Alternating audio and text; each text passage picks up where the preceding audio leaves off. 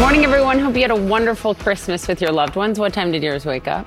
Uh, The two kids, that early, but I didn't let them out of the room, and that's the key thing. Controlling when they actually get to the tree is critical. 3:30 a.m. over here. We need to learn that control. So it was a normal. house. It was a normal weekday. Normal week. That's so true. It is Tuesday, December the 26th, and we're glad you're with us.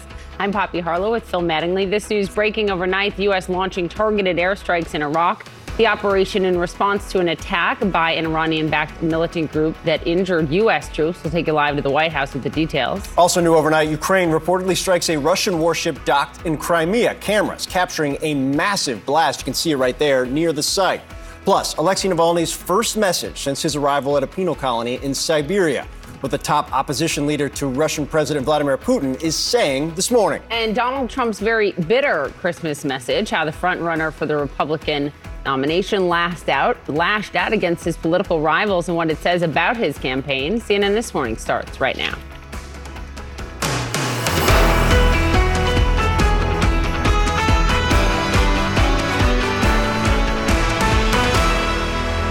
We do begin this morning with tension flaring in the Middle East. Overnight, President Biden ordering retaliatory, retaliatory airstrikes against Iranian backed militant group Kataib Hezbollah. It comes after the group took credit for a one way drone attack that wounded three U.S. troops in northern Iraq. The strike came less than 13 hours after the attack on those U.S. troops. All of this comes on the heels of a separate incident in which Israeli airstrikes in Syria killed a high ranking Iranian military advisor. Now, Iranian officials vowing to revenge for the killing. These dangerous back and forth strikes are playing out as Israeli Prime Minister Benjamin Netanyahu says the Israeli military is, quote, intensifying operations inside Gaza and that the war is far from over. We're going to speak to CNN political and national security analyst David Sanger in a moment, but let's get started with Priscilla Alvarez, who's live for us on the North Lawn of the White House. Priscilla, what more are you learning about these strikes directed by President Biden? Well, these strikes followed earlier strikes in the day that wounded three Americans in northern Iraq, one of whom, according to the White House, is in critical condition. Now, the president was immediately briefed following that strike. And later in the day, this was yesterday, Defense Secretary Austin presented the president options. And that is when the president ordered the strike. Now, according to a statement from the White House, they said, quote, during that call, the president directed his strikes against three locations utilized by Kataib Hezbollah and affiliated groups focused specifically on unmanned aerial drone activities. The statement goes on to say that the president places no higher priority than the protection of American personnel serving in harm's way. The United States will act at a time and in a manner of our choosing should the attacks continue. Now, U.S. Central Command has since said that earlier assessments show that they likely killed a number of militants and that there are no indications of civilian casualties at this point. The defense secretary going on to note that this was, quote, necessary and proportionate. Priscilla, today we're going to see Ron Dermer, who's very close to Benjamin Netanyahu, meeting with Biden advisors. This comes a day after Netanyahu was meeting with Israeli troops in Gaza, and notably a day after the prime minister said a long fight that is not close to ending. It just shows how different the view of what the future is from the Netanyahu government and the Biden government. What can we expect from that meeting today? And it also shows how critical a time this is as the U.S. pushes Israel to move away from that high intensity war. So, as you mentioned, Ron Dermer is a close confidant of Israel Prime Minister Benjamin Netanyahu. He's also a member of the War Cabinet and previously served as Israel's ambassador to the U.S. Now, according to a source who told our Oren Liebermann that he's going to be in Washington meeting with White House officials and State Department officials. Again, a big topic going into this is what the war looks like in the weeks and months to come. The U.S. wants to see a more targeted, precise strategy from Israel to contain innocent civilian casualties.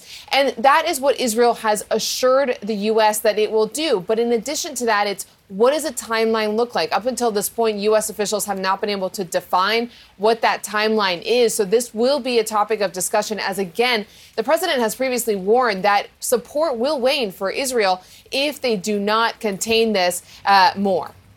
Priscilla Alvarez with the reporting at the White House. Thanks very much.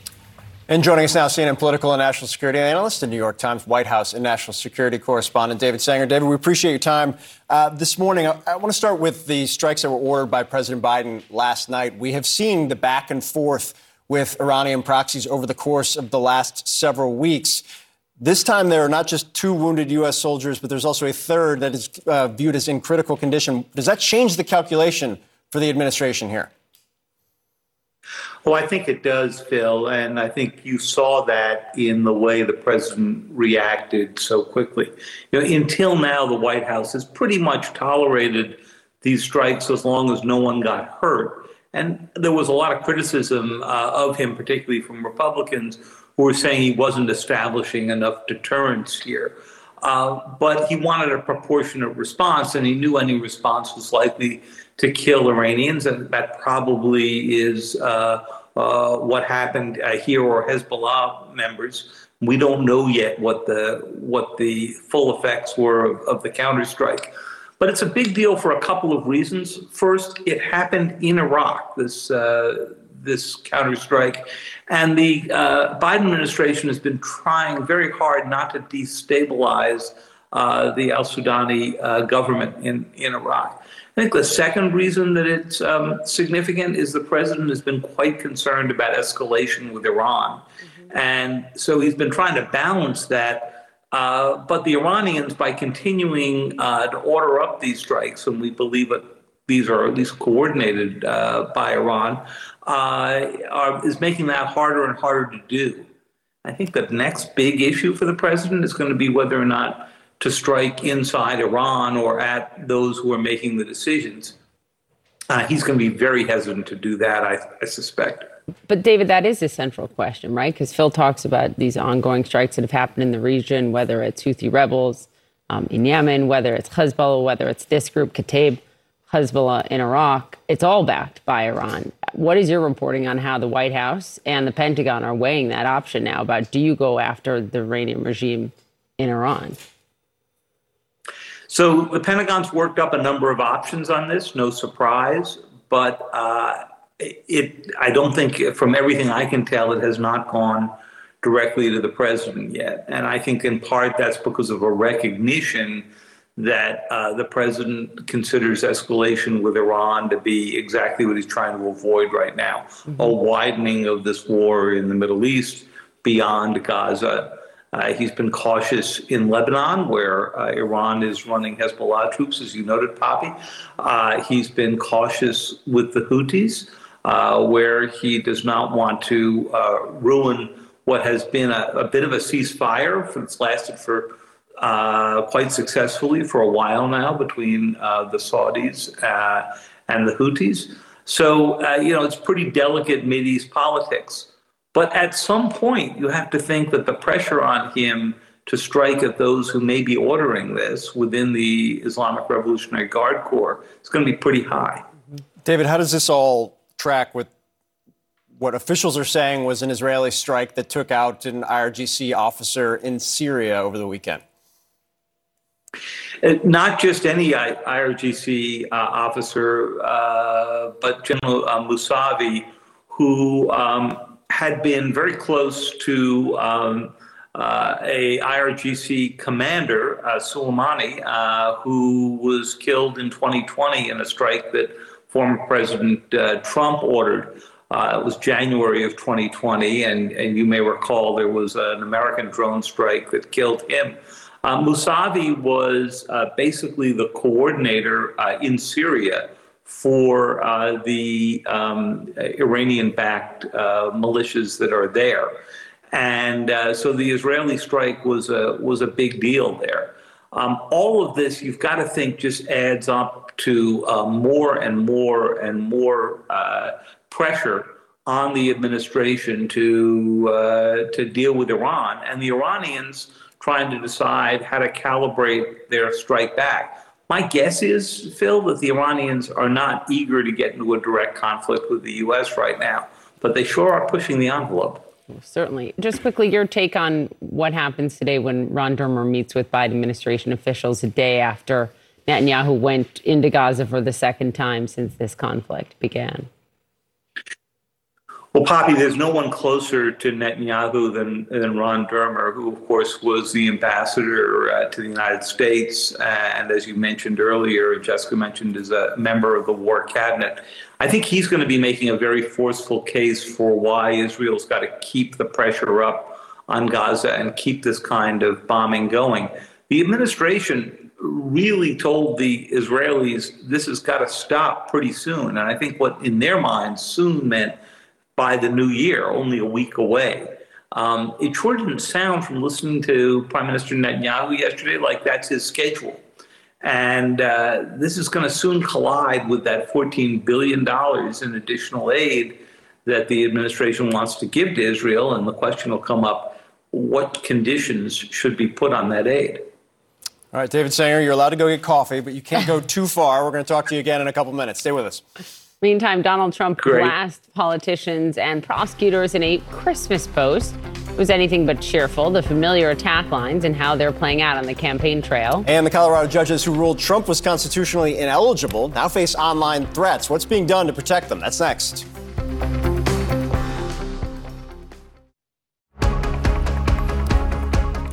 New this morning, the FBI is acknowledging it's working with local law enforcement investigating threats against judges on the Colorado Supreme Court. This sometimes violent rhetoric follows the court's 4 to 3 ruling that Trump was constitutionally ineligible to appear on the state's Republican primary ballot. This as a result of the insurrectionist ban included in the 14th Amendment. Now, analysis shared with CNN shows an uptick in the heated online language about those four judges who voted to disqualify Trump. While there are no known threats at this time, there are concerns a lone actor or small group may act out. Trump's team has called the ruling undemocratic, and his lawyers have vowed to file an appeal to the U.S. Supreme Court. Those threats come after Donald Trump shared an insulting Christmas message to some politicians and prosecutors. You can see some of it. We'll pull it up here for you. Some of the attacks, on, there's a lot right there on Truth Social, writing things like deranged prosecutor Jack Smith or the unselect January 6th committee. He went on to call Nancy Pelosi crazy, President Joe Biden crooked.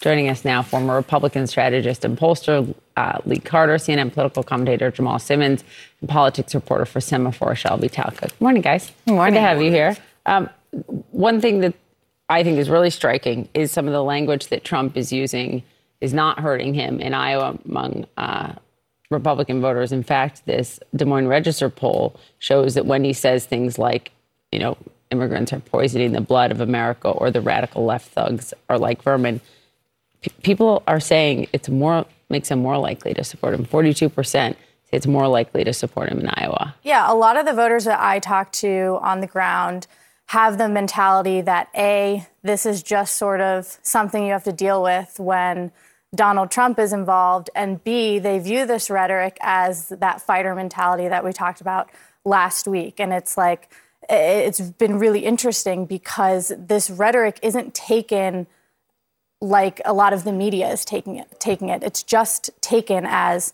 this guy is a fighter. He's using this language because he cares about us. And on the flip side uh, you've seen Trump's opponents really use these examples as reasons not to vote for him. They cite the chaos and the drama surrounding Donald Trump. And I've also heard voters on the ground in Iowa say, well, you know, I wish he would just stop tweeting as much and just stop using social media. And so there is this frustration but it's not registering enough in the polls. It's not convincing voters enough to not vote for him. Lee, to that point, why? Because I think when you when you listen to Nikki Haley talking constantly about right. we can't have the chaos, you listen to mm-hmm. DeSantis, I'm, I'm Trump policies without the chaos. Everybody thought going into this campaign season that, that that was a pretty effective message. Right. It doesn't seem to be working though. Yeah, it's not what you say that matters; it's what people hear. And so what I what I um, what I see right now in the electorate, and I really think it's an important point you made two thirds of Americans are looking for a fighter. They want someone who's going to say that, that that's going to fight back to a system that seems to be working against them. And there's a particular uh, sentiment among Republican voters who support Trump that the government doesn't work for them, that it works for the elite, for the few, and not for people not like them. So when he does this, it actually energizes them. They don't hear it the same way everybody else does. Everybody else is hearing what he's saying as a threat to democracy, as maybe he's going to be an autocrat dictator, all of those kinds of things. And the more that people call him a dictator, an autocrat, the more the Republicans dig their heels in and say, we're going to support this guy because we want somebody who's going to fight for us and nobody else will. And so, despite the fact there are those voters out there who say that they want Trump without the chaos, those people are already supporting people like Nikki Haley and Ron DeSantis. But the people who support Trump solidly, they want it, they love it, they live for it. And it's hard to understand if you're not part of that audience. Part, uh, just assuming a hypothetical matchup between, in a general, between Biden and Trump, this reporting from the New York Times recently that Democrats in some key states are really worried about Biden being a drag on key groups of voters. So they talk about Arizona, they talk about Michigan, where Biden's polling 15 points behind the Democratic governor, Gretchen Whitmer. And then they talk about a state like Georgia, where Brian Kemp is taking a lot of credit for things, uh, investments from the infrastructure bill, et cetera. But in Michigan, for example, they talk about how Biden is losing ground, particularly among black and Arab American voters. And having worked in the Biden White House, you also have a read on how he is doing, particularly in what he needs to do with black voters. I do, and I'm from Michigan, and so yeah. let me just tell you, uh, he has a problem. The president has a problem in many of these states. Young African Americans, also uh, some Muslim Americans and Arab Americans who do feel like um, the administration's too, leaning too far in the direction of Bibi Netanyahu right? And so maybe there's a way to pull back from the Israeli government uh, clutch, the, the, the hug to, so much, and to be able to sort of talk about the Israeli pain of October 7th and then also the Gaza pain that's happened since then. And so there are people who are worried about that.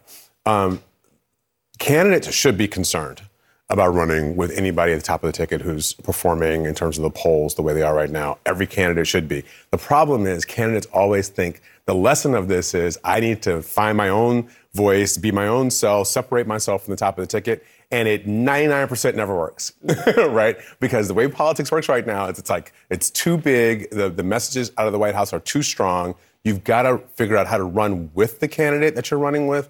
Define yourself, of course, but you're going to be running with that president. Running against the president just means that the Democratic Party is shooting at each other um, and not running together on a ticket where everybody is making the same message and making the same call on voters. And that is the way, the only way I think any of them have a chance to win. Shelby, you've got reporting on how Trump's team is looking at kind of the softness in the coalitions, particularly mm-hmm. among black voters, among younger voters, and seeing if there's opportunities, there are places they can take advantage of it. Yeah. Do they really think that there are right now?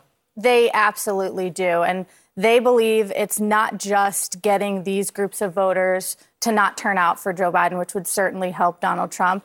They also believe that they can sway a number of people who voted for Biden last time around, but who have become disillusioned with the Biden administration, are frustrated with the economy, are frustrated with gas prices, uh, what have you. That's what Trump's team is targeting, and they're doing it in really interesting ways, particularly with young voters.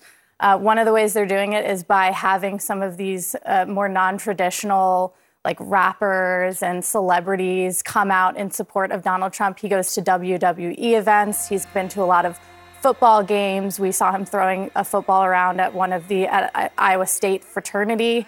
Um, these are all efforts to get a voters who are frustrated with Biden, but also new voters who aren't as political um, into the mix. And you know, we've seen in some ways in the polls so far that's it it's effective at this point. It's still early on, but we've seen some movement.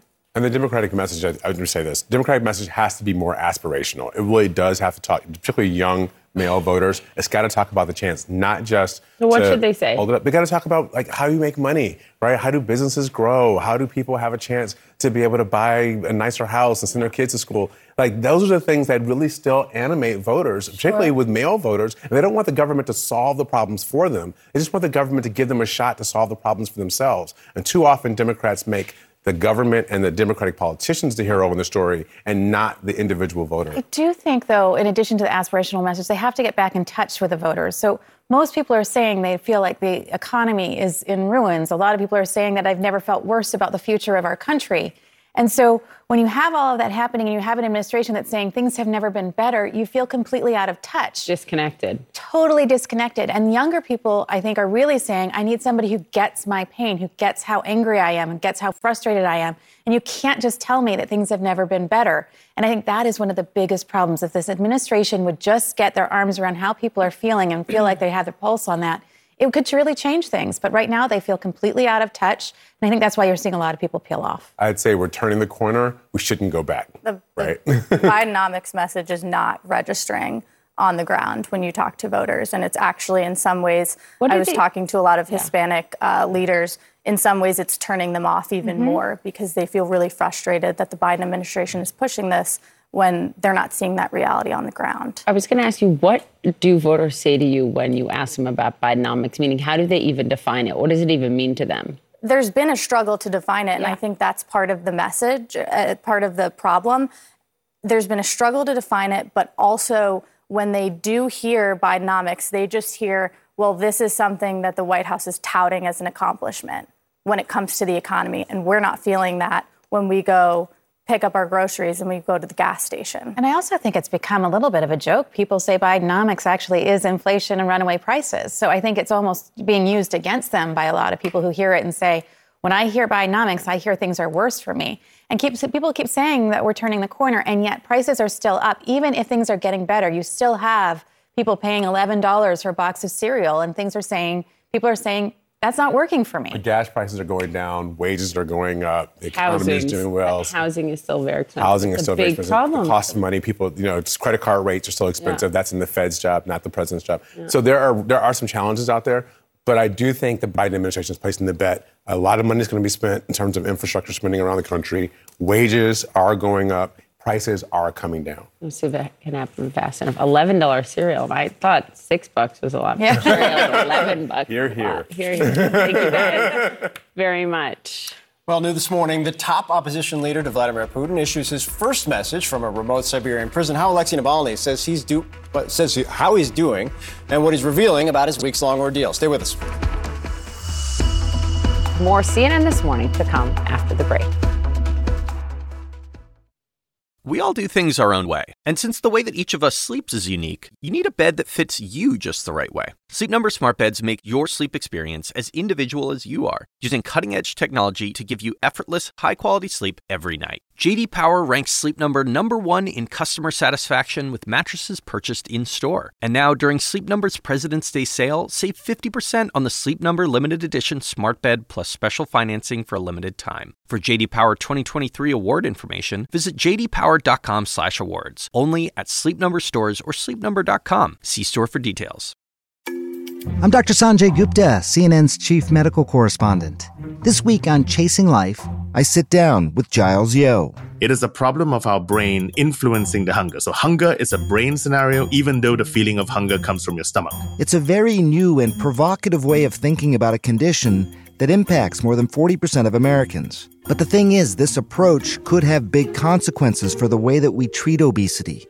Listen to Chasing Life, wherever you get your podcasts. Welcome back. New this morning, Kremlin critic Alexei Navalny issuing his first message from the remote Siberian prison that he was transferred to.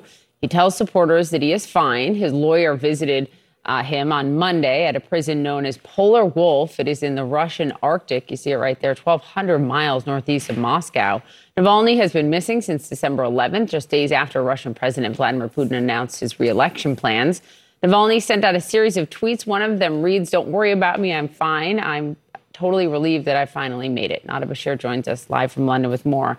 When I saw the news break, I was first relieved, right, that he's okay. People were wondering where he was. But what do we know about where he is now being held? Well, look, Poppy, the conditions at the Polar Wolf Penal Colony are known to be harsh. And of course, while we have now heard directly from Navalny after two weeks of no contact between his legal team and the Kremlin critic, and while that has certainly come as a moment of relief for many, uh, this is a huge moment of also concern, considering the conditions that are said to be inside that penal Colin, as you mentioned, we have heard from Navalny. He shared those updates via his aides, who posted on X, formerly known as Twitter, this morning. He spoke of his relief after what he described to be an exhausting 20 day journey to get to this remote penal colony in the northwestern Siberian region of Kharp. He also spoke uh, of seeing what he described to be like a movie uh, scene of a convoy, including uh, soldiers, security forces with machine guns. But again, he said he is doing well, that he had been able to meet and speak with his lawyer, and he thanked supporters uh, for their concern. But again, there is concern amongst his closest supporters, including the director of his anti corruption foundation.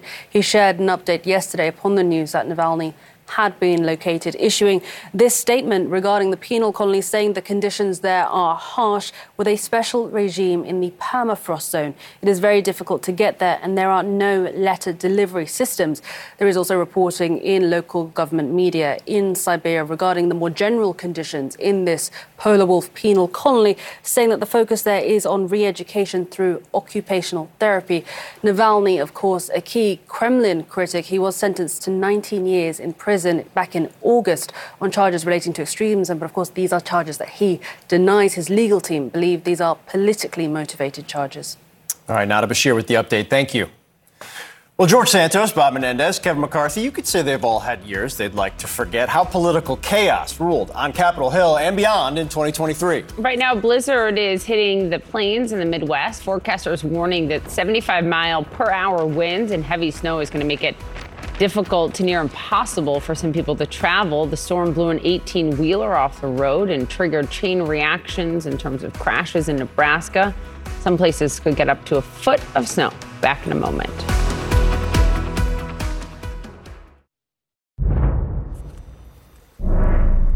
2024 will begin with a political bang with just weeks to go before the Iowa caucuses. But what happened this past year could create a political hangover that could last for weeks or even months. From the race to the White House to the wars overseas and the battles on Capitol Hill, CNN's Eva McKend looks back at a year governed by chaos.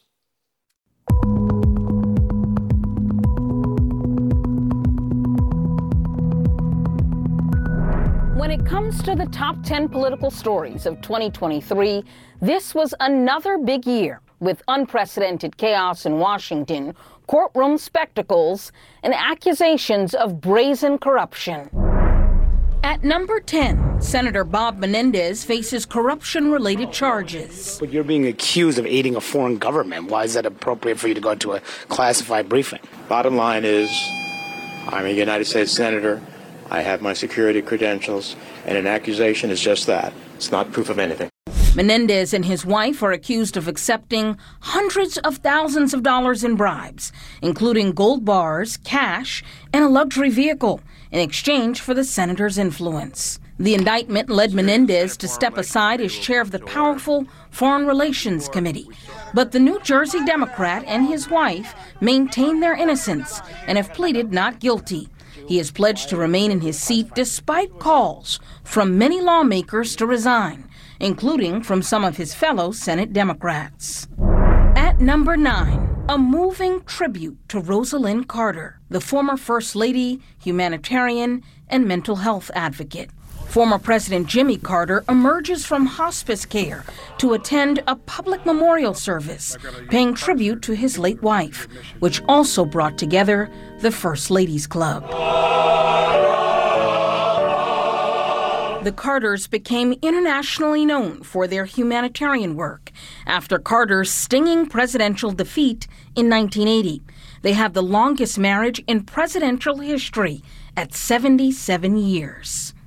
Number eight Hunter Biden's high stakes plea agreement with federal prosecutors falls apart. The prosecutors who came forward to us and were the ones to say, can there be a resolution short of a prosecution? Now he's facing three federal firearms charges and nine new tax charges. The case could pose another challenge to President Joe Biden's reelection bid, with House Republicans also investigating the president's son and pursuing an impeachment inquiry into the Democratic incumbent. So far, the GOP led probe has struggled to uncover wrongdoing by the president. I'm here today to make sure that the House committee's illegitimate investigations of my family do not proceed on distortions, manipulated evidence, and lies.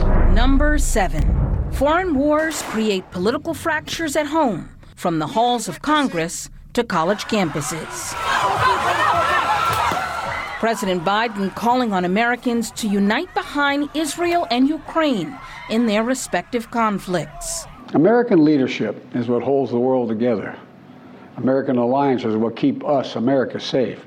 But the president facing skepticism from Republicans on providing more aid to Ukraine. Republicans uh, disagree amongst themselves about exactly how we should respond to the Ukraine question. And pressure from some in the progressive wing of Biden's own party over Israel. President Biden, not all America's with you on this one. And you need to wake up and understand that. Number six, the Republican race for the White House takes shape. We're going to win the Iowa caucuses, so that's. Donald Trump closes out the year as the commanding frontrunner for the GOP nomination, as his rivals battle to emerge as the leading alternative to the former president. After entering the race as the top threat to Trump, Florida Governor Ron DeSantis' rise was slowed amid a shaky campaign launch and a series of campaign resets. Uh, we are going to have this debate in Iowa uh, before the caucus. I will be there. Donald Trump should be there. Meanwhile, former South Carolina Governor Nikki Haley gained momentum late in the year after several strong debate performances. Where have y'all been? Amid Trump's dominance, several GOP hopefuls dropped out before the calendar turned to 2024, including former Vice President Mike Pence, South Carolina Senator Tim Scott, and North Dakota Governor Doug Burgum. Number five. The potency of abortion rights in a post Roe America. More than a year after the Supreme Court overturned Roe v. Wade, abortion rights proved to be a galvanizing issue for Democrats. We want to protect abortion access. Helping deliver victories for Democratic candidates in off year elections in Virginia and deep red Kentucky, and voters in Ohio passing a ballot measure to enshrine abortion rights in the state constitution. We did it! Number four. President Joe Biden announces his reelection bid facing significant political headwinds and setting up a potential rematch with Donald Trump. It's time to finish the job. Finish the job.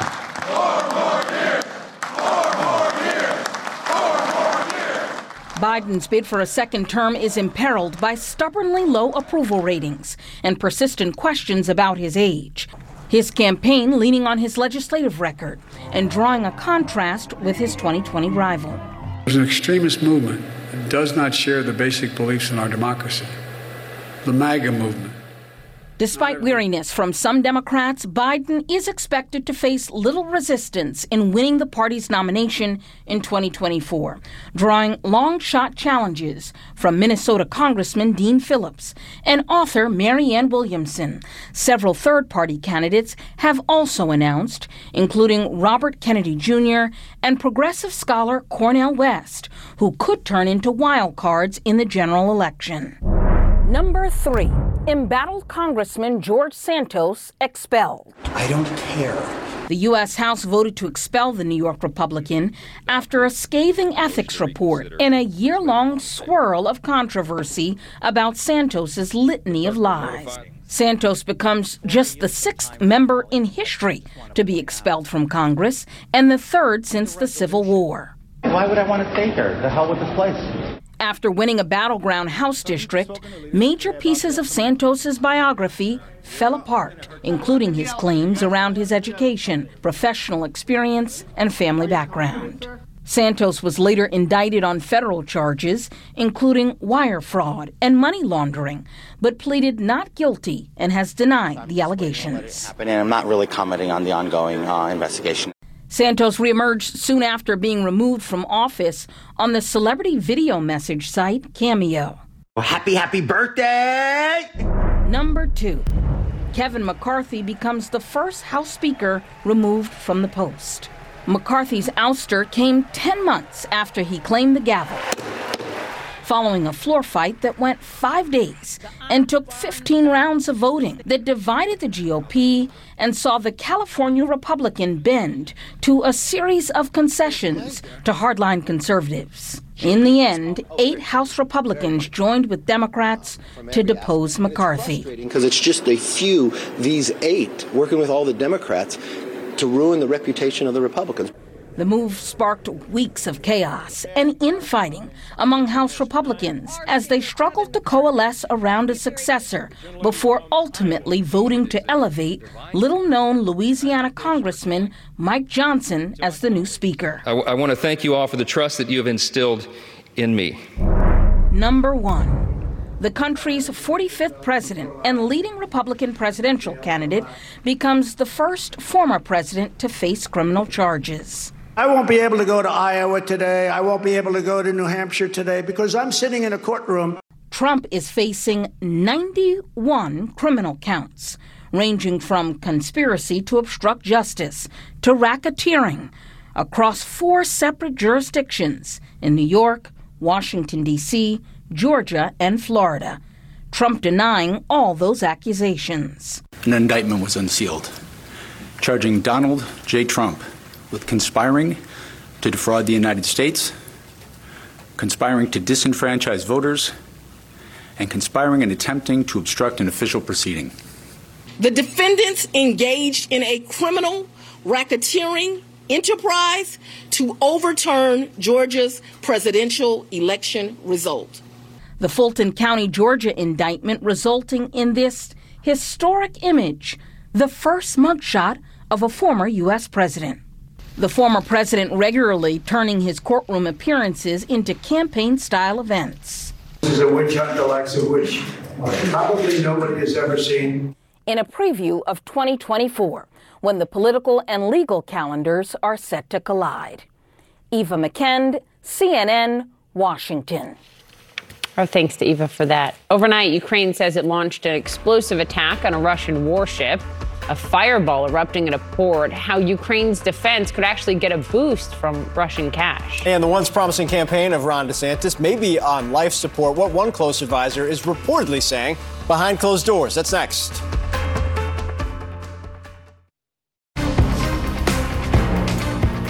New this morning, Ukraine claims it struck and destroyed a Russian warship in Crimea, killing one person. The video shows a massive explosion. You can see right there at a port in Crimea this morning.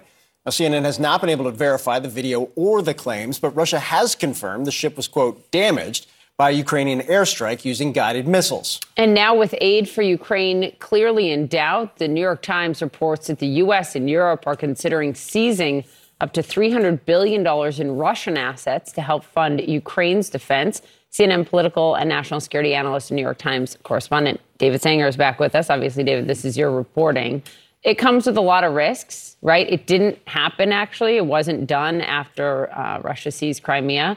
How likely do you think it is that this would happen now? Well, that's right, Poppy. Uh, there were a lot of op- there was a lot of opposition to the idea, uh, chiefly from the Treasury Secretary Janet Yellen, and also from the Fed. And their argument was pretty simple. It was if countries are uh, get accustomed to putting money in the New York Federal Reserve, some of which they keep in the form of gold, some of which they just keep as assets in U.S. dollars, uh, and they think the United States could seize that money uh, in a, a, wartime situation or for any other reason without going through a, a lengthy legal process. Um, they might be less uh, willing to put their money and their assets in U.S. dollars. But I think as time has gone on and as it has become clear that Congress either won't provide additional aid to Ukraine or will provide it in, in lesser amounts than we've seen in the past two years, uh, there's been greater and greater pressure to find a, a, way to go do this. And so they're doing it through the group of seven nations, uh, hoping to have the cover of international law, and most of the assets are, are here in Europe. Do they think that from a liability, from a legal perspective, things have actually changed, or is this purely because they're not, they're no longer convinced Congress can provide it? Uh, I think, Phil, the arguments haven't changed.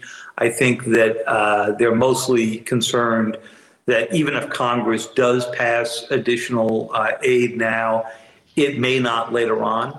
Now, the original idea, Phil, was to take this $300 billion and use it for Ukrainian reconstruction of the cities. And obviously, it's going to take more than $300 billion to make up for the damage that the Russians have done in nearly two years of war. But now there's actually some discussion underway about maybe using some of the money to fund uh, artillery, uh, other uh, arms, and, and support for the war itself because the Ukrainians are really feeling the pinch.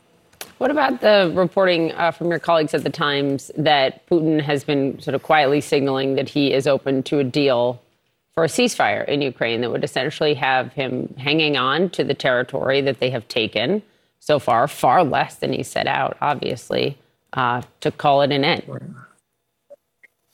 This was really um, fascinating uh, reporting by uh, Anton Troianovski and uh, Julian Barnes and Adam Entous on, at the Times. And what they found was that twice uh, Putin has signaled quietly and through third parties to keep some deniability about it that he's open to a deal. But the deal he's discussing would require that uh, Ukraine agree that he's basically holding the nearly 20% of the country where Russian troops are, are now dug in. And it's really hard for me to imagine President Zelensky having declared time and time again that uh, Ukraine would not give up one inch of territory that the Russians have seized, would enter into the negotiation with that as a prerequisite, or even with a likely outcome. Right.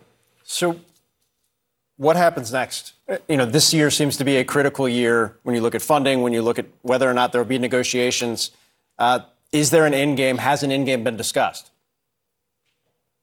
There have been a lot of end games discussed, Phil, um, and you know the the images that you just showed before of that uh, Russian ship aflame tells you that the Ukrainians are still capable of really uh, ingenious and sometimes long range strikes that ship was was uh, moored off Crimea.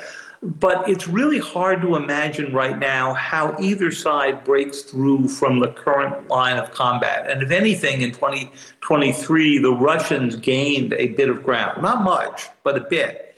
And so you've got to think at some point, you know, all wars end and they all end in a negotiation. And one's got to hope that at some point they can move to a negotiated end here just to stop the bloodshed on all sides.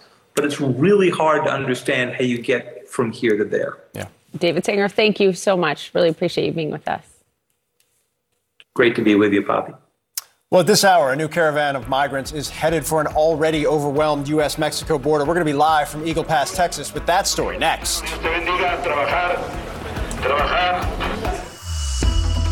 More CNN this morning to come after the break.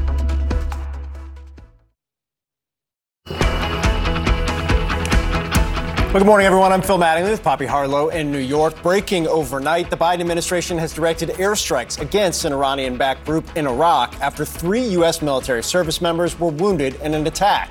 What we're learning this hour.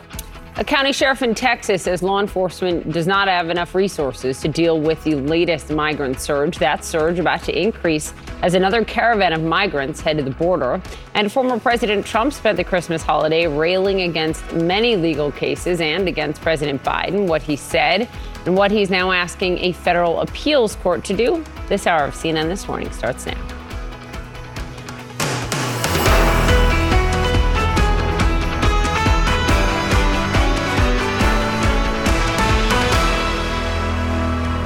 And we begin this morning with the risk of escalation growing in the Middle East. Overnight, President Biden ordering a retaliatory airstrike against the Iranian backed militant group Kataib Hezbollah. The strike came less than 13 hours after the group took credit for a one way drone attack that wounded three U.S. troops in northern Iraq. Now, officials say the group is a Shia militant aligned organization that, quote, poses a high threat to U.S. personnel in Iraq and Syria. Meanwhile, Iranian officials are vowing revenge this morning after an Israeli airstrike in Syria killed a high ranking Iranian military advisor. And this all comes with increasing concern of the war broadening throughout the Middle East. These dangerous back and forth strikes all playing out as Israeli Prime Minister Benjamin Netanyahu warns the war is far from over and that the Israeli military is now, quote, intensifying its operations inside Gaza. We start things off this morning with CNN's Priscilla Alvarez, who's live for us at the White House with more. What are you learning, Priscilla, about the president's decision to direct these strikes? Well, the president was immediately briefed following that attack that wounded three American service members in northern Iraq, one of whom was critically injured. And he personally authorized these strikes after being presented options by Defense Secretary Lloyd Austin yesterday afternoon. Now, according to the White House, they say during that call, the president directed strikes against three locations utilized by Kataib Hezbollah and affiliated groups focused specifically on unmanned aerial drone activities. The president places no higher priority than the protection of American personnel serving in harm's way. It goes on to say the United States will act at a time and in a matter of our choosing should these attacks continue. Now, U.S. Central Command has since said that early assessments show that they that they did they likely hit um, uh, militants and that there were no civilian casualties. And the Secretary uh, Austin also saying that these were quote necessary and proportionate. But again, Phil and Poppy, these were strikes that were directed by President Biden yesterday, just hours after that attack on American service members. All right, Priscilla Alvarez, live from the White House. Thank you.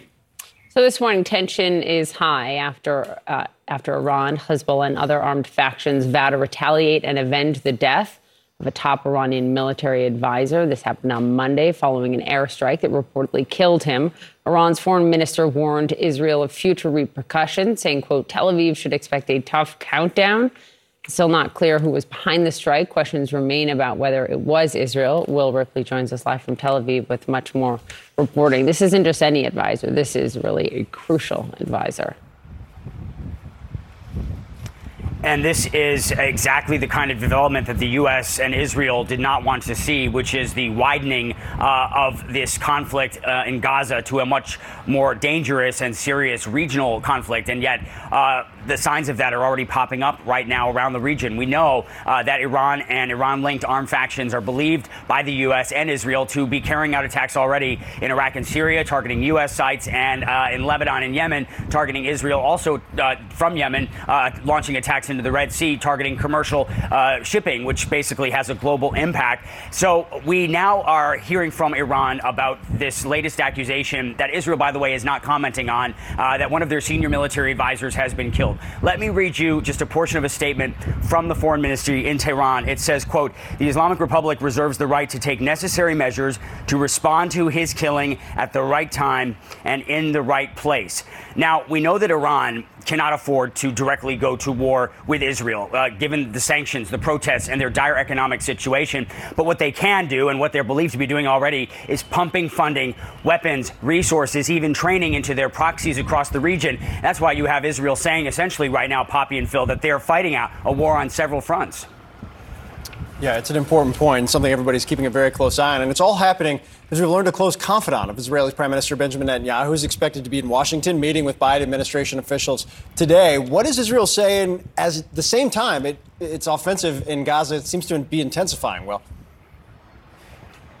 well, Israel is going to make the case to the United States that they need as much support as they can get right now. They need support both uh, militarily, but particularly diplomatically because of the momentum around the world. This UN resolution, which the U.S. succeeded in having the language softened quite a bit before abstaining from the vote. But a lot of countries, when it comes to geopolitics, are really pressuring Israel uh, to have, you know, basically do whatever it takes to have a ceasefire right now in Gaza, which Israel says would be exactly the wrong approach because it would give Hamas time to regroup and it would give them time to restock and to actually strengthen. And Israel says that would be a very, very dangerous situation because they point out again to this multi front war that they say they're fighting most fiercely right now in Gaza, but also uh, on the border with Lebanon, with Hezbollah, in Iraq, in Yemen, and in Iran. Uh, the Houthi rebels in Yemen, they're not only uh, a problem for Israel, they're also a problem for the global economy. In fact, shipping companies have had to send their ships on different routes, which is delaying supply chains by up to a month, as you both know. So this conflict spreading out, and the U.S. and Israel are going to have very serious talks at the White House to try to figure out what to do to contain this.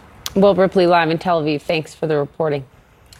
Well, new warnings this morning along the U.S. Mexico border. Local law enforcement is sounding the alarm that it does not have the manpower for the expected surge of migrants trekking as part of a caravan from southern Mexico to the U.S. And this all comes uh, ahead of Secretary of State Antony Blinken's meeting with Mexico's president. Rosa Flores live for us again this morning in Eagle Pass, Texas with much more. Good morning, Rosa. What are you hearing on the ground?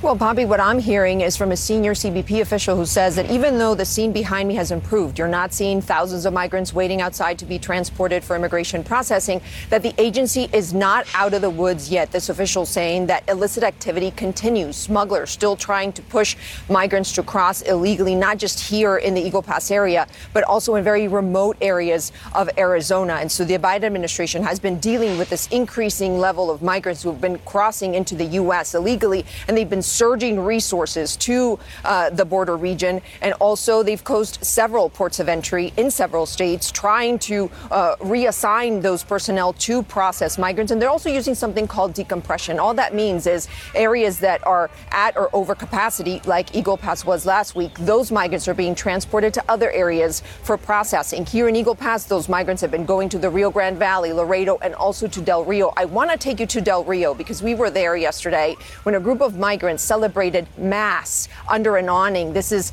uh, at a respite center there. And the priest tells us that he has been feeding these migrants three times a day. But yesterday he arrived with an altar and some food for the soul. Take a listen. We had a few people come to our church to celebrate with us there, and we knew that there was a lot more here, so we thought it'd be best for them to have a have a moment to have mass here. He, he, says that on Friday, about 200 migrants arrived there. There were about several dozen uh, migrants yesterday. But Phil and Poppy, look, the Biden administration has been trying to impose legal consequences to illegal entry in the United States, but it's really been testing their holding capacity along the U.S. Mexico border. Those migrants that you saw, they had been processed and released, as many migrants are uh, uh in, in these border communities after being processed by immigration. Yeah, a critical week ahead. Rosa, thank you. Well, Donald Trump is now urging a federal appeals court to grant him immunity from prosecution. What the latest court filing is revealing. And not Nikki, why Trump's strongest supporters and even his own son are asking him to avoid picking Nikki Haley as a running mate.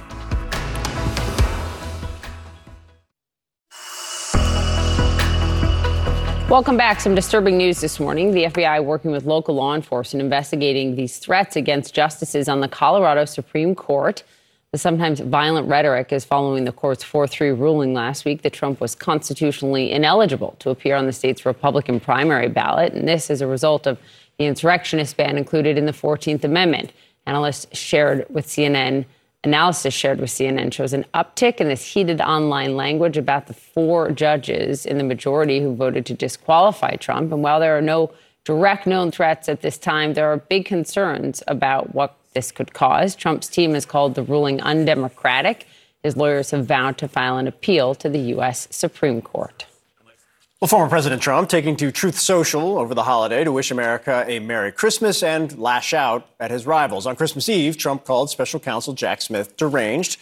On Christmas Day, he falsely accused President Biden of presiding over election interference. It comes after Trump asked the federal appeals court to drop the charges in his criminal election subversion case, and just three weeks before he takes on his GOP rivals in the Iowa caucuses. CNN's Kristen Holmes joins us now. Uh, I, I had a little hesitant to ask, but was there a strategy behind what we saw on social media from the former president the last couple of days? So the strategy is just keep doing what he's doing. Trump and his team have grown increasingly confident, particularly when it comes to Iowa, that they are going to win that caucus. They're going to win that state and by a big margin. And you have to remember what they have been seeing is an increase in poll numbers, even as he continues this authoritarian language, even as he continues this aggressive anti-immigration rhetoric, and even as he continues to paint his legal problems as purely political. Now, I will note, as you said, he did have a prolific time over the last several days on social media, really railing against these legal issues he has, particularly against Jack Smith, Joe Biden. One point saying the thugs inside of America should, quote, rot in hell. And of course, I do want to make sure to add that right after that, he said, again, Merry Christmas. Not your typical leader calling for peace on Christmas type of messaging, but again, this is Donald Trump. Now, while they do feel increasingly confident about Iowa, I do want to point out they still have a lot of questions about New Hampshire just because he is leading in the polls there, they are not nearly as confident. They have seen Nikki Haley surging, and they know that a lot of New Hampshire voters are still undecided. What about big picture, the legal issues? I mean, we're starting the new year in about a week, and he's got a host of trials waiting for him in 24. So, Poppy, when it comes to his legal issues, several of them weigh heavier than others. So, first of all, as we have talked about at length, Donald Trump's lawyers' strategies is really just delay, delay, delay. So, when you look at all of the cases he's facing, and I believe we have something here so we can pull it up just for reference, you talk about the Manhattan hush money case, you talk about the classified documents case, the DOJ 2020 election interference case, as well as the Fulton County election interference case, and then, of course, the New York Attorney General civil fraud trial. He is very fixated on that civil fraud trial. Now, of course, that has wrapped. We are waiting for a decision in that. When it comes to both of the federal cases, Yes, they are worried about the classified documents case as a whole. However, they do believe that it is likely that the dates on that are going to shift until after the election in 2024. Now, when it comes to the election interference case, which has been set for March, as we have seen, the judge put a hold on that. Now there is speculation that that date is going to shift too. And if you look at the calendar, that was actually scheduled to start the day before Super Tuesday. But when you look at this calendar and you see the dynamics between the political and the legal, you can see why this is weighing on Donald Trump. He wants to focus on this election and he wants to run for president, not focus on all this yeah. legal stuff. In some of those cases, he's going to have to be present uh, for them. Yes. Kristen Holmes, thanks very much for the reporting. Well, there have been a series of reports that Donald Trump has been asking advisors what they think about Nikki Haley as he begins to decide potential vice presidential picks. The pushback from Trump's allies, the MAGA crowd, even Donald Trump Jr., has been loud and it has been forceful. They're telling the former president, don't even think about choosing the former South Carolina governor. Just last week, presidential candidate Chris Christie called Haley out for not explicitly ruling out the possibility of taking a role as Trump's number two.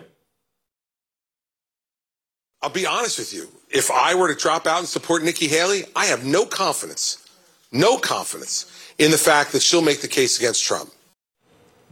Well, joining us now is Ron Brownstein, the CNN senior political analyst and senior editor at The Atlantic. Ron, you've said that Chris Christie has a point with what he's saying there. Why? Yeah.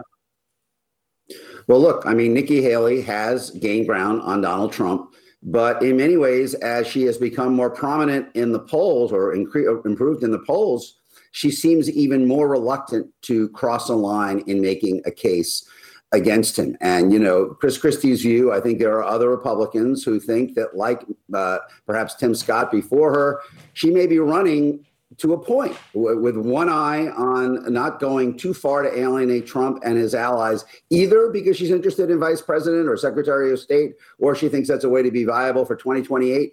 Uh, ultimately, Phil, I mean, she at this point is consolid- doing well at consolidating the portions of the party that are the most alienated from Trump and have been really in many ways from the outset. If she is going to truly threaten him in any way, she's going to have to make a sharper case about why people who are now oriented toward voting for him should not. And as Chris Christie points out, she has only gone so far in doing that.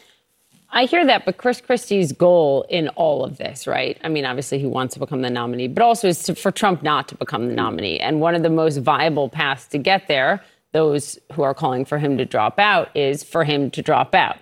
So I understand what he's saying about the rhetoric from Nikki Haley that it doesn't go far enough, but also by staying in, the counter argument would be you're preventing anyone from no. actually beating him. No. Well, you're right. That, that, right. That's the paradox here, right? I mean, you know, the the the the, the anti-Trump wing of the party is probably 25%, 30% on a good day in the right state. And that is necessary but not sufficient to win. I mean, Haley's strategy really has been to run from the center toward the right, consolidating those those that side of the party as much as she can, uh, and then hoping perhaps momentum itself allows her to grow uh, into the you know into the Trump coalition. DeSantis, of course, ran from the other side, uh, trying to run at Trump from the right peel away enough of his supporters and then leave the moderates with no choice. That has proved to be a very problematic road, uh, to say the least. Um, but you know, but what you're saying is largely correct, and what Chris Christie is saying is largely correct. I mean, you know. Haley ultimately needs to make a case against Trump. It doesn't have to be the same case that Chris Christie is mm-hmm. making, but even if she performs well in New Hampshire, Poppy, the polling shows she's trailing significantly among Republicans. She's a, a Mm-hmm. lot of her strength there is among independents who are allowed to participate in the New Hampshire primary. And ultimately, you can't be a party's nominee without winning its partisans, uh, as John McCain learned in the 2000 race. There's Yeah. a lot of similarities. So maybe, you know, the most charitable explanation is that Christie is kind of focusing on the low hanging fruit through New Hampshire. But even if that positions her to eclipse DeSantis, become the principal rival to Trump, at that point, she has a month before her home state in South Carolina, and either she is going to make a sharper case against Trump or and and potentially threaten him, or she's not, and she's not. Ron, what do you make of the not only the burst of stories about Nikki Haley being talked about by the former president? Uh, rarely are those things uh, just out of the blue, and, and then the immediate kind of turning of fire from Don Jr., Tucker Yeah. Carlson, everybody in the kind of the MAGA world against Haley. Well, you know, historically, Phil, as you know, it has been difficult for people to run against each other to end up on the same ticket. It has happened, uh, but there are always uh, often a lot of bruised feelings. Donald Trump has called her a bird brain. Logical politics would say Haley has shown she is strongest where he is weakest. Uh, that you know she has a lot of appeal among uh, center right suburban voters who have never been warm to Trump, uh, especially women. When you look at the polling against Biden, so there would be a lot of logic in doing it. The fact that they are attacking her so much in the Trump camp, I think, is reflective of a broader truth that you see in uh, the aggressiveness and uh, uh, you know extreme nature of much of his agenda. They are feeling very confident. Uh, Biden's weakness in the polls has them feeling that not only is the primary well within reach, but the general election is well within reach. And by normal political metrics, you would say a president at 40% approval, uh, you know, is in serious trouble. And there is trouble for Biden. But Trump, I think, responding to all of this, is putting forward an agenda that is so polarizing and so extreme from repealing the ACA to internment camps, you know, to his threats about weaponizing the Justice Department, that he is providing Biden a potential path that even if there is a majority that is not necessarily affirmatively excited about giving Biden four more years, there very, very, very well may be a majority, as there were in many places, in most places, in 18, 20, and 22, that do not want to live under the vision of America that Trump is putting forward. So I, I look at that quick denunciation of Haley as just one more piece of evidence that they feel that they can run this election out on the vanguard of polarization and even extremism, openly uh, authoritarian and racist rhetoric, and still win. And time will tell if that strategy, if he does become the nominee, simply was a bridge too far. Yeah, it's going to be a busy year. Ron Brownstein, thank you as always. Thanks, Ron. Thanks for having me, guys. A big winter storm could make travel a bit more dangerous this holiday week. We'll show you the areas most affected. And if you're heading out to return some Christmas gifts today, prepare to be frustrated. We're going to explain why next.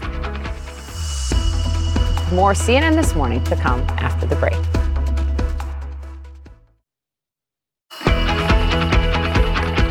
Well, goodbye to free returns, maybe. If you're thinking of sending back a disappointing gift you just received over the holidays, it's a little bit rude, but it also may cost you. More and more retailers are now charging return fees. Joining us now to lay out all of this, CNN business reporter Nathaniel Meyersohn. Okay, so look, let's just start from the top line. Is this the end of free returns?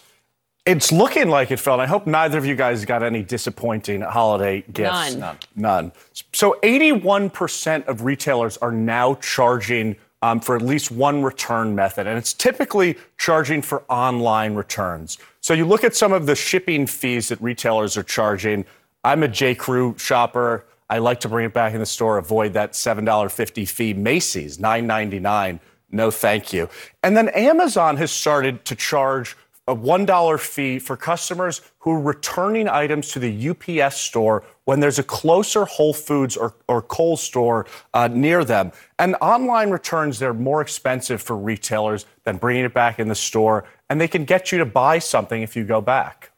Sure, that's a good point.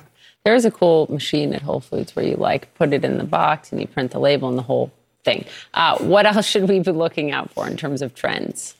Yeah, so some interesting new trends with returns. It's a huge, it's a huge business. So shorter return windows. They're tight. The retailers are tightening the return windows. You can now just bring it back without a box and without the label. And then you have companies like Staples. They'll offer you a discount if you bring them back your Amazon returns and then you go shop in the store, about 10% off. And then this one is really interesting. Stores just offering you to keep the returns Yeah. because it's more expensive for them uh, to, to ship it back. You look at and you look at some of the, the return rates. Eight percent of all items were returned in 2019. It's doubled to tw- in 2022 to 16 percent. It's because we're buying so much online. Much likelier to return something you buy online than in stores. Or maybe just people aren't giving as good of gifts anymore. That That's could not- be That's it. on us. That could not be it. That's on- that's on you, Daniel Meyersohn, we appreciate it, my friend. Thank you. Range over here. Ahead, reporting from the New York Times suggesting Ron DeSantis' campaign may be on its last leg. We'll talk about it.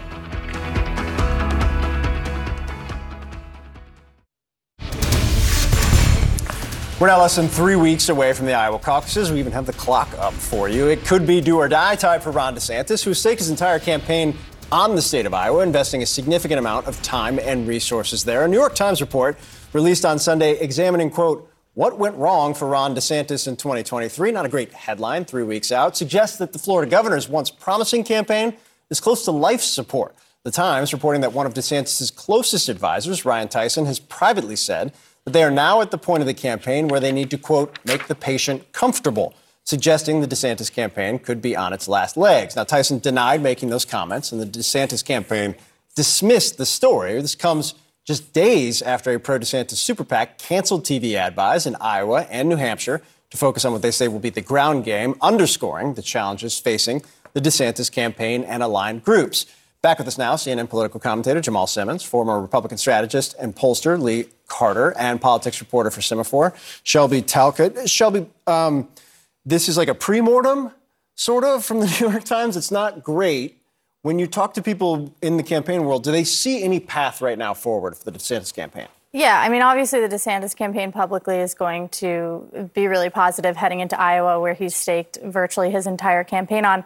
But when I talk to people close to the Florida governor, people involved in the campaign, people close to the super PAC, there's this overwhelming sense of resignation and Mhm. sort of, well, we're going to just go down with the ship mentality. Um, and I think that's a really bad sign for people close to you when donors are saying that, when some of your most ardent supporters are sort of privately saying that, that's a warning sign when we haven't even reached the state where you're supposed to do your best in. And, and as the New York Times reported, it is not just one or two issues that Ron DeSantis has struggled with. It's a multitude of things from when he launched his campaign. He launched a very online campaign and he tried to bat, bypass much of the media. That ended up being a mistake. He launched his presidential campaign by, uh, you know, hiring 100 plus staffers. That ended up being a mistake. He spent a lot of money on private jets and now he's relying on his super PAC. So it's all of these different things. And if you talk to one person, they'll blame the super PAC. If you talk to another person, they'll blame the presidential campaign. It's a multitude of issues combined with the fact that he's also running against Donald Trump. Is it the candidate or the campaign? I think it's the candidate. I don't think he he didn't run a campaign that was based on anything that people cared about. Instead of doing what he could have done when he was really ahead in the polls, it was when he was focused on being Florida's governor and he was focused on freedom. He was focused on creating opportunities for people in the state. He he stayed open, getting government out of us, you know, out of decision making. Um, and then he started, ran for president. He decided to focus on woke wars, a war on Disney and Mickey Mouse, and then putting in a six-week abortion ban. And a lot of people say that's antithetical to who he was and what made him so popular. What made him so popular was that he was all about freedom, getting government out of our decision making, keeping businesses open, creating a thriving economy. And yet he focused on something totally different as soon as he ran. And I think it was a little bit of hubris, maybe it was arrogance, and maybe it was just a, a lack of understanding was what really drove the American people. He promised to be Trump without the chaos, and I think it was absolutely the opposite. I think he created a whole lot of chaos uh, with, with with some of the positions that he he made, and I think it made Republicans ultimately less popular. So I think big mistakes, and, it, and and and those decisions rest with him. You say he was supposed to be Trump without the chaos. One Republican strategist told the Times reporters he was just Ted Cruz without the personality. stabs to the heart. it's just brutal. I mean, listen, I've been on these campaigns before when you're like cratering and you're going into these primaries and you just know that you're not going to make it. And it's, it's, it's a very, it's like my heart goes out to the campaign workers who are giving everything for this. Listen, at the end of the day, it's like the old, you know, advertising saw. Sometimes you can change the packaging, but the dogs just don't like the food. And it and it appears it appears that it appears that uh, Ron DeSantis as a candidate just isn't working for people. And I think about what he's did, what he's done as candidate. Donald Trump and his super PAC spent $15 million defining Ron DeSantis in the very beginning, and DeSantis didn't respond to it. And basically, everything we think about him as being uncharismatic, we kind of know from that $15 million that was spent. Number two, why was he uh, debating uh, Governor Newsom on Fox News? Like, what's that about? It's like, I want to be a heavyweight champ. I'm not going to fight Ali. I'm going to fight Bundini Brown. Like, no, Ron, I mean, uh, Newsom is not running for president. Why are you going after him? And now we hear he's attacking staff. And I got to tell you, every campaign I've ever seen, mm. when the candidate has a chance at the future, is when the candidate knows they have to get their own stuff together, mm-hmm. and then they can go back right. out and get their staff focused and win. Barack Obama, for the record, Barack Obama gave the same speech in 2004 at the John Kerry convention that he basically gave his entire rest of his presidency. He knew who he was, he knew why he was running, and that tends to work over time. And frankly, Donald Trump's the same guy. He's the same guy from The Apprentice that he is now. he hasn't changed. What I will say that the contrast between the Trump campaign and the DeSantis campaign is, is what's so striking because the Trump campaign, not Trump, but the message or the, the Truth Social post, the Trump campaign is locked in and is a very different campaign apparatus than it was in 16, than it was even in 20. And I heard this from Senator Lindsey Graham. I think we had the sound from over the weekend talking about the message that Trump needs to follow. Take a listen. I'm worried about 2024. If President Trump puts a vision out improving security and prosperity for Americans, he will win. If he looks back, I think he will lose. Is that something that Trump's advisors can get through to him as they start to move towards a potential general election fight? I think that's the ultimate question. And certainly they see the benefit of moving past it. But at the same time, they have to support their candidate. And so when their candidate continues to harp on the 2020 election, you'll see them publicly back him up, even though it makes their job more difficult. And so I think if you talked to people close to Trump, they would argue, many of them would argue that, yeah, we should move on from the 2020 election. He does have people who would argue that, no, we should not. Um, and so it, it, I, I think it, the overwhelming evidence shows that voters are ready to move on from the 2020 election. When I talk to people on the ground, um, the general thing is, okay, we're tired of hearing about that. We want to hear about what's what's going forward. But what Trump's team has has managed to do also is take the 2020 election, and even as they're continuing to harp on that, they try to relate it back to 2024. And I think that's been sort of their strategy, mm-hmm. and it's been fairly effective. He's replacing Jack Smith from Mueller, right, and things and I like think that. People, are, people might be tired of the rhetoric, but there is something about him that is tapping into this idea there's a something that underneath all of this, which is that there's this unfairness in this country, that people aren't treated the same way, that the system is rigged. He's gotten to this two-tier system of justice.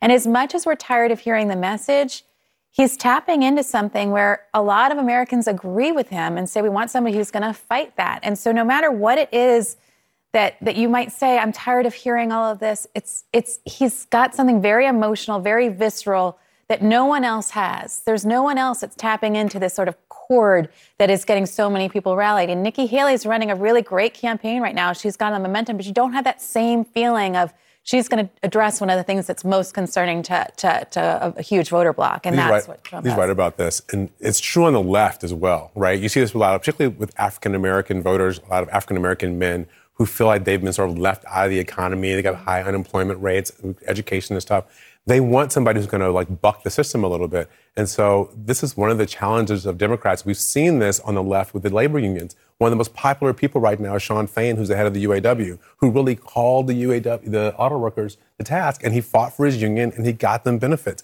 We've seen this in a, a few different unions now yeah. lately. So I think people want the elites of the country, the people who are sort of in charge of everything, to respond to the needs of the folks who yeah. feel like they're being left out of the bounty that we're all experiencing. Look, he got Biden to the picket line. He right? did. I mean, big deal. Thank you guys very much. Good Thanks. to have you. Thank Appreciate you. it. Well, next, we're going to be breaking down the 10 biggest crime stories that captured America in 2023. Also, Putin critic Alexei Navalny has been found after his lawyers lost contact with him several weeks ago. Where the jailed activist is now and what he's saying this morning.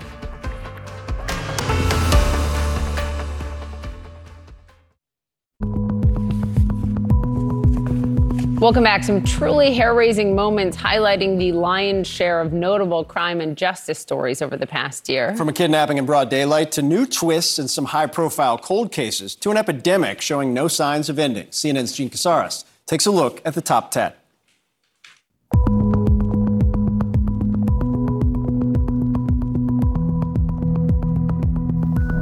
Hundreds dead in mass shootings, cold case arrests, and murderers on the run. All part of the top 10 crime and justice stories from communities around the country in 2023. Number 10, a young girl kidnapped and found alive.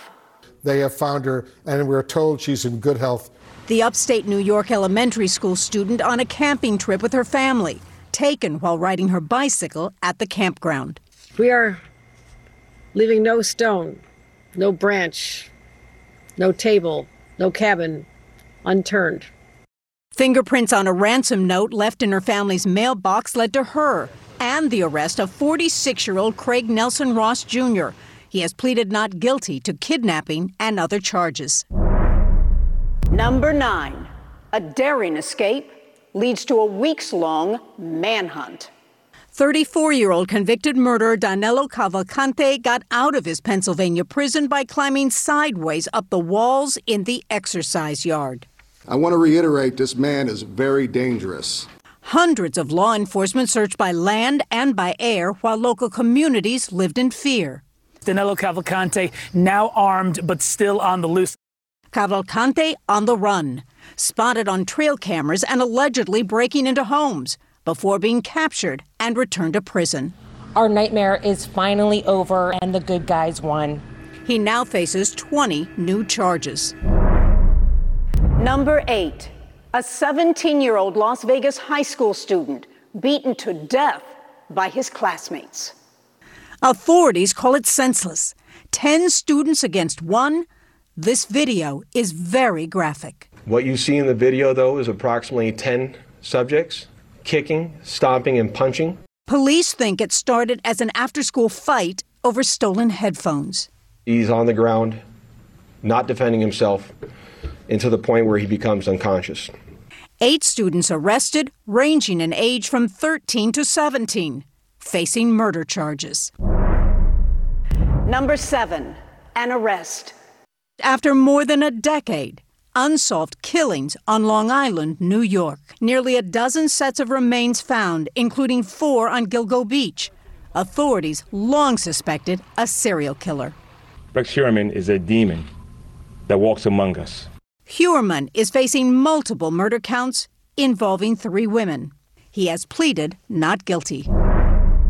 Number six, a confession in the death of Natalee Holloway. 18 years after she disappeared on a high school graduation trip to Aruba, the prime suspect in her death, Joran van der Sloot, admits to killing her. Van der Sloot, flown by FBI agents to Holloway's home state of Alabama to face federal extortion and wire fraud charges. Despite their grief, the Holloway family kept fighting for justice for Natalee. Van der Sloot pleaded guilty sentenced to 20 years for his financial crimes. He will serve his sentence while back in Peru, where he is already serving a murder sentence for killing a Peruvian woman. It's been a very long and painful journey, but we finally got the answers we've been searching for for all these years. Number five, an arrest in the 1996 killing of Tupac Shakur.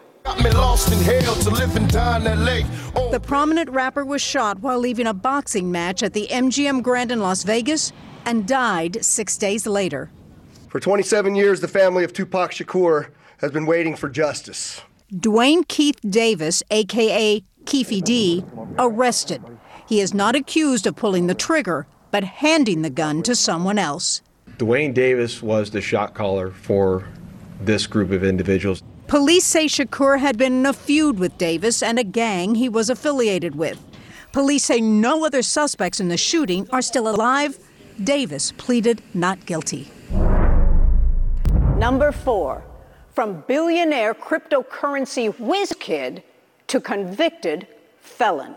31 year old Sam Bankman Fried found guilty in November of stealing billions of dollars from customers of his crypto exchange company, FTX. This kind of fraud, this kind of corruption is as old as time. Before the company imploded, Bankman Fried lived the high life. He could go to prison for life when sentenced. His lawyer says he maintains his innocence. Number three, a disgraced attorney, descendant of Southern prestige, found guilty of murdering his wife and son. Alex Murdaugh, practicing law in the low country of South Carolina, wealthy, a beautiful family, but secretly stealing client settlements and plotting the murder and cover up of those he should have loved the most. We can't bring him back, but we can bring him justice. He has filed a motion for a new trial. Number two, Tyre Nichols, violently beaten by police. Caught on camera, the 29 year old repeatedly kicked by five Memphis police officers after a traffic stop and short foot chase. He died three days later. His death ruled a homicide. I know I'll never see him again, but we have to start this process of justice right now. The five officers were charged in state and federal court. All initially pleaded not guilty. However, one later agreed to a plea deal. Number one mass shootings kill hundreds of Americans. So much loss in this community. From the Lewiston, Maine mass shooting, where 18 were killed in a bowling alley and a restaurant. There is such a deep sadness here. To the Covenant School in Nashville, where three children and three adults died. We have an active shooter in our building. A bank employee in Louisville killing five of his colleagues. Clearly, this community completely shaken. And Asian Americans celebrating Lunar New Year in January 11 shot dead. 2023 was a year of more than 600 mass shootings in this country, according to the Gun Violence Archive. Our thanks to Jean Casarez for that reporting. And ahead, our breaking news coverage of the Biden administration directing airstrikes against an Iranian backed group in Iraq after three U.S. military service members were wounded in an attack. Those details next. More CNN this morning to come after the break.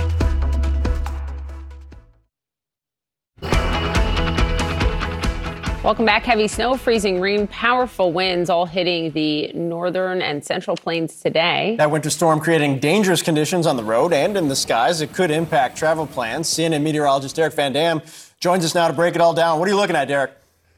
Yeah, Poppy, Phil, we had overturned trucks, we had jackknifed 18 wheelers, and we had cars in ditches yesterday on Christmas Day, just when everybody wants to have safe travel conditions heading home from their loved ones. That is not the case. This is all part of a larger, very expansive storm system stretching from the southeast all the way to the northern and central plains. Let's focus in on the winter weather that is driving the dif- difficult travel conditions. Full on ice storm for parts of North Dakota, northwestern sections of Minnesota and then the snow that is being blinded by strong winds, drifting that snow over the roadways, making it very difficult to see, reducing visibilities. Check this out in Cheyenne, Wyoming, just over a mile visibility. Limon, Colorado. This is across the eastern plains along I 80. Very difficult conditions. In fact, the National Weather Service out of Denver uh, saying that travel is discouraged along portions of I 25, I 70, I 80. Stay home. A band of heavier snow now moving through the Denver metropolitan area as well. That could impact travel conditions at the airport. Winds will not relax until the second half of this week as the system pulls away. The other factor of this large, expansive storm is the heavy rainfall, particularly across the Appalachians, western sections of North Carolina. That's where we have flood watches that are in place through the course of the day today. Rainfall totals could exceed four inches for that area. Notice the heavy rain that's going to move along the I 95 corridor. DC, New York, Boston, you're next. This is not a snowmaker, this is a rainmaker, and that will be just in time for Wednesday as people try to head home or make their way for their New Year's Eve plans coming up later on this weekend. There's a storm system and its evolution. It's going to be a wet forecast with even more snow for the mountainous regions for the end of the year. Phil, Poppy. Holiday travelers take note. Derek Van Dam, thank you. Right. And our coverage continues right now.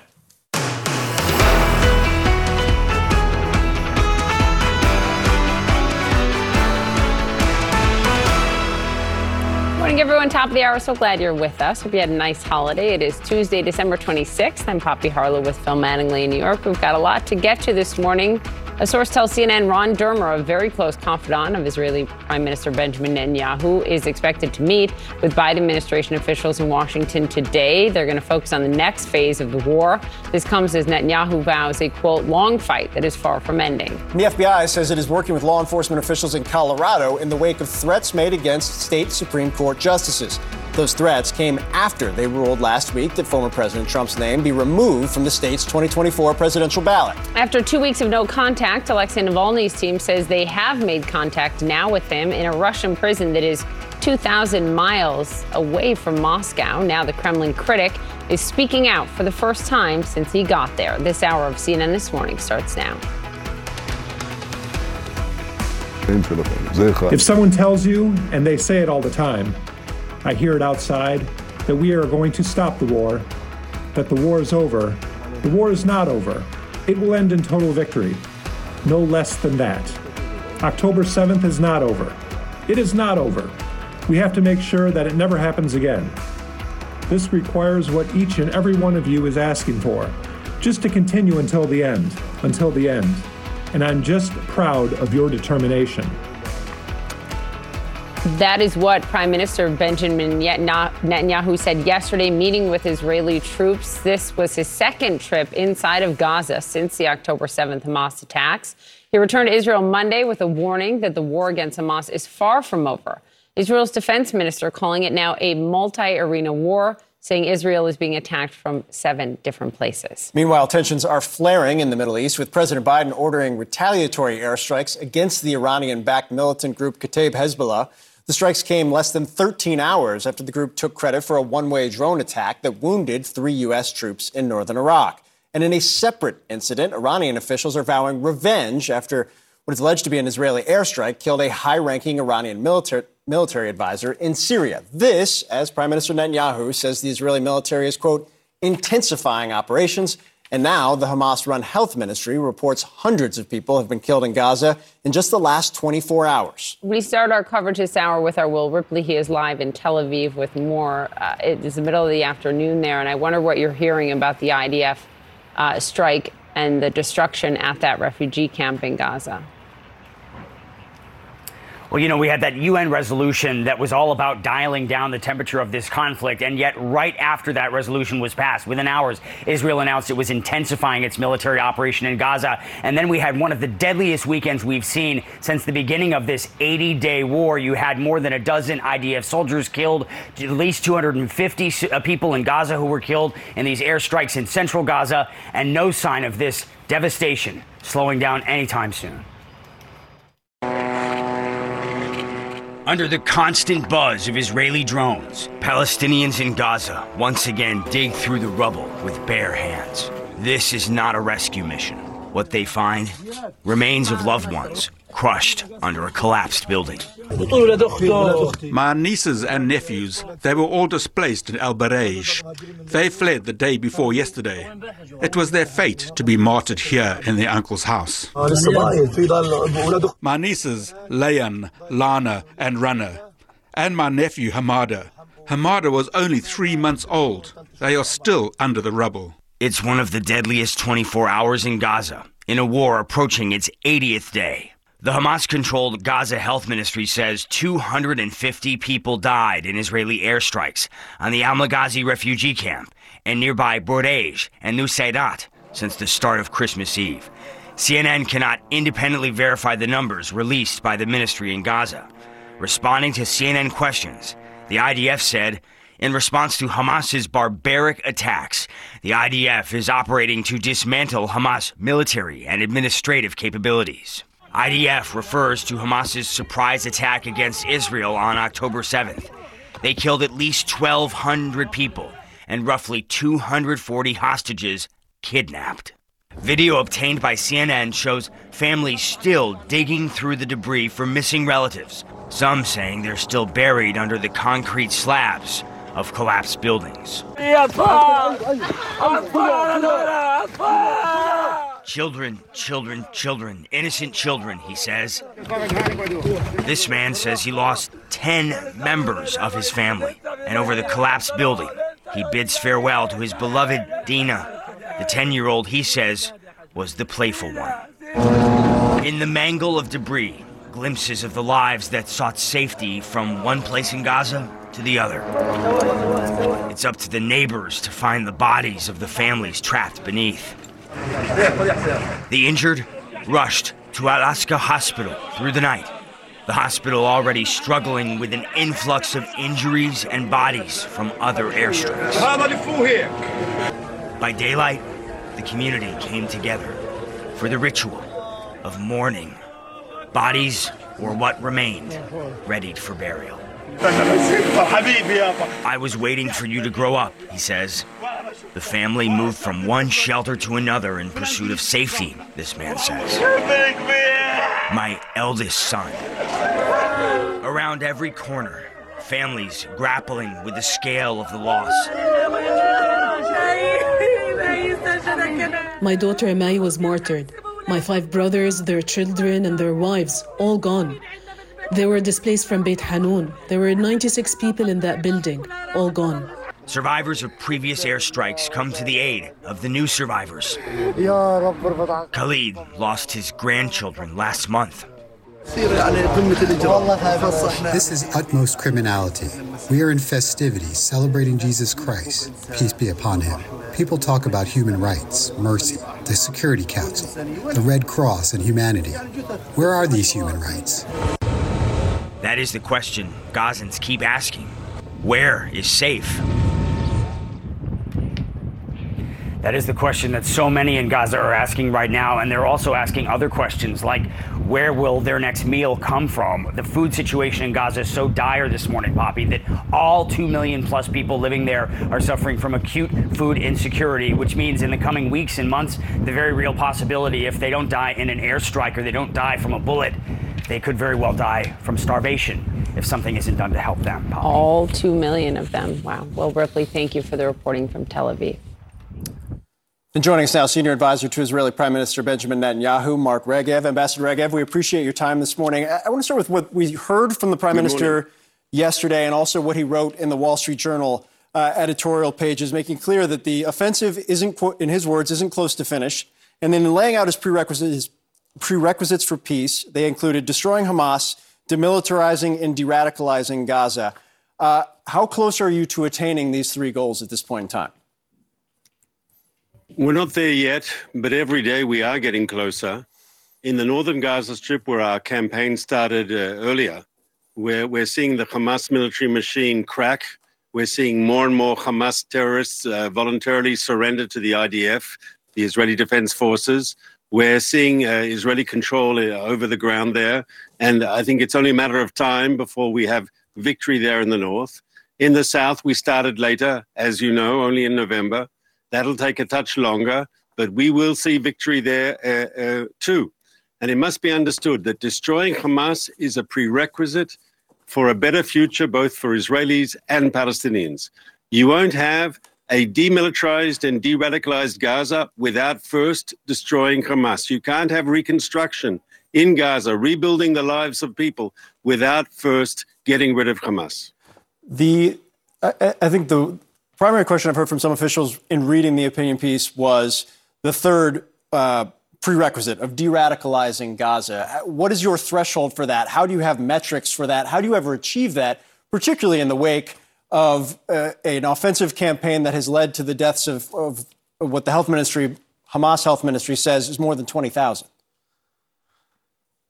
So we think it can be done, and we think that the, the fact that Hamas has brought this terrible war upon us all, has brought about all this destruction and death, that that will create an atmosphere for uh, Hamas's path of radicalism, of extremism, of fanaticism that will be discredited in the eyes of many Gazans. And just after victories in the Second World War in places like Japan and uh, and uh, Nazi Germany led to de-radicalization, and those two countries are now healthy democracies. We believe something similar can happen in Gaza. And I'd, I'd remind you that there have been countries in the Middle East, in the Gulf, countries like Saudi Arabia, countries like uh, the Emirates, where in the past you had a more radical uh, uh, tradition. You know, there were even connections between Saudi Arabia and Al Qaeda in the past and so forth. Those countries themselves have gone through a process of de radicalization. And today they are moderate countries, open looking countries, countries that want to embrace the modern world.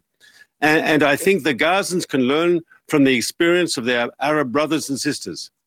Uh, those are nations that I think also, if they were, if you were speaking to them privately, would say they have no issues with Hamas being uh, dismantled and removed from Gaza. And yet, where are they right now? We don't see them making public statements in support uh, of Israel. We see them calling and condemning some of the actions that have been taken. Uh, where are those nations now?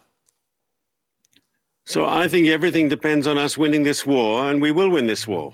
Uh, but once Hamas is defeated, many things that today seem impossible will become very possible. Once Hamas is defeated and, and the world will be discussing building something new in Gaza, I'm sure there will be many partners, many partners in the Arab world as well. And ultimately, I mean, it's obvious that getting rid of Hamas is good for the people of Israel. Uh, Hamas is a brutal and horrific enemy that has committed the most uh, terrible violence against innocent civilians. But people forget that Hamas has also been a curse for the people of Gaza. They've been ruling Gaza for 16 years. And what have they brought the people of Gaza besides poverty, hardship, and, and, and, and misery? The people of Gaza also deserve a government that actually, actually cares about them.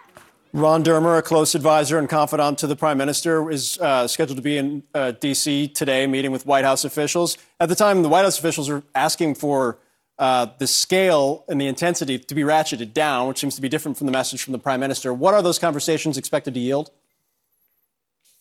So we've been having really good conversations with the administration since this crisis erupted on October 7th. Uh, a close friend of mine said he's never seen the, the level of dialogue with the United States as close, as intensive as it is to now. And, and as you've heard repeatedly, we in the United States share common goals. Israel has the right and the obligation to defend itself against this Hamas terror threat. Israel and the United States want to see Hamas destroyed. We want to see a new reality in the Gaza Strip. Uh, we can have different discussions on this tactical issue or that tactical issue. We listen very attentively to whatever Washington says, and I believe they listen very carefully to whatever we say to them. But ultimately, we're on the same side of this. We want to see Hamas destroyed. Uh, before I let you go, Ambassador, the uh, Iranian officials have alleged that Israel was behind a strike that took out an IRGC leader in Syria. They have also vowed retaliation. One, is there truth to the fact that Israeli forces were behind it? And two, are you prepared for whatever retaliation may come that's being pledged not just by Iran, but by their proxies? So it's clear that Iran is a major problem here. Uh, Iran not only is present in uh, uh, Syria, but they're present in Lebanon through their proxy Hezbollah. They're present in Gaza through their proxy Hamas. They they you know pay for some 93% of Hamas's military machine, and of course we've seen them present in the Red Sea, interacting, uh, uh, interrupting international shipping, piracy on the high seas, paid for by Iran and sponsored by Iran through its proxy, the Houthis. The Houthis couldn't do anything without their Iranian logistics support. So Iran is everyone's problem. It's Israel's problem. It's America's problem. It's the problem of everyone who wants to see peace and prosperity here in the Middle East. But specifically, were, were Israeli forces behind the strike that took out this IRGC official? I, I, I, cannot comment on that specifically. I can say generally, anyone involved in terrorist attacks against Israelis, they can expect that we will find them. Mark Regev, we appreciate your time this morning. Thank you, sir. Thank you for having me. So, the FBI is now joining an investigation into threats made against justices on Colorado's Supreme Court following their ruling that disqualifies Trump from the GOP primary ballot. What we're learning about those threats, that's ahead. And Kremlin critic and prisoner Alexei Navalny is back on the radar after a nearly two week disappearance. What he's now saying about his relocation to an Arctic prison known as Polar Wolf. That's next. More CNN this morning to come after the break. Welcome back after that unprecedented ruling in Colorado last week, taking GOP frontrunner Donald Trump off the ballot in the primary in 2024. There, the FBI is now investigating violent threats made against those state Supreme Court justices that were in the majority on that decision, writing in quote, "We vigorously will pursue investigations of any threat or use of violence committed by someone who uses extremist views to justify their actions regardless of motivation. Now, CNN report, reporting finds those posts are similar to posts of violent language that came after the federal indictments of Trump, but do not detail specific acts or threats. With us now, our CNN chief law enforcement and intelligence analyst, John Miller. What do you know? What's your reporting on how concerning these threats are?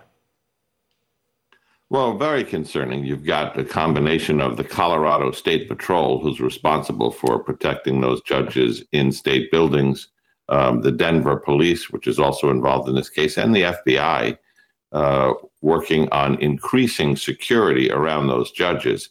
Uh, now, this was a four to three split decision. Um, some of the threats are directed against the judges in the Supreme Court of, of Colorado in general, um, some against specific individuals. But, Poppy, these can be difficult cases to investigate after you increase security because you know, in these message boards, if you post, you know, I hope they all die, under the law, that's not considered a threat.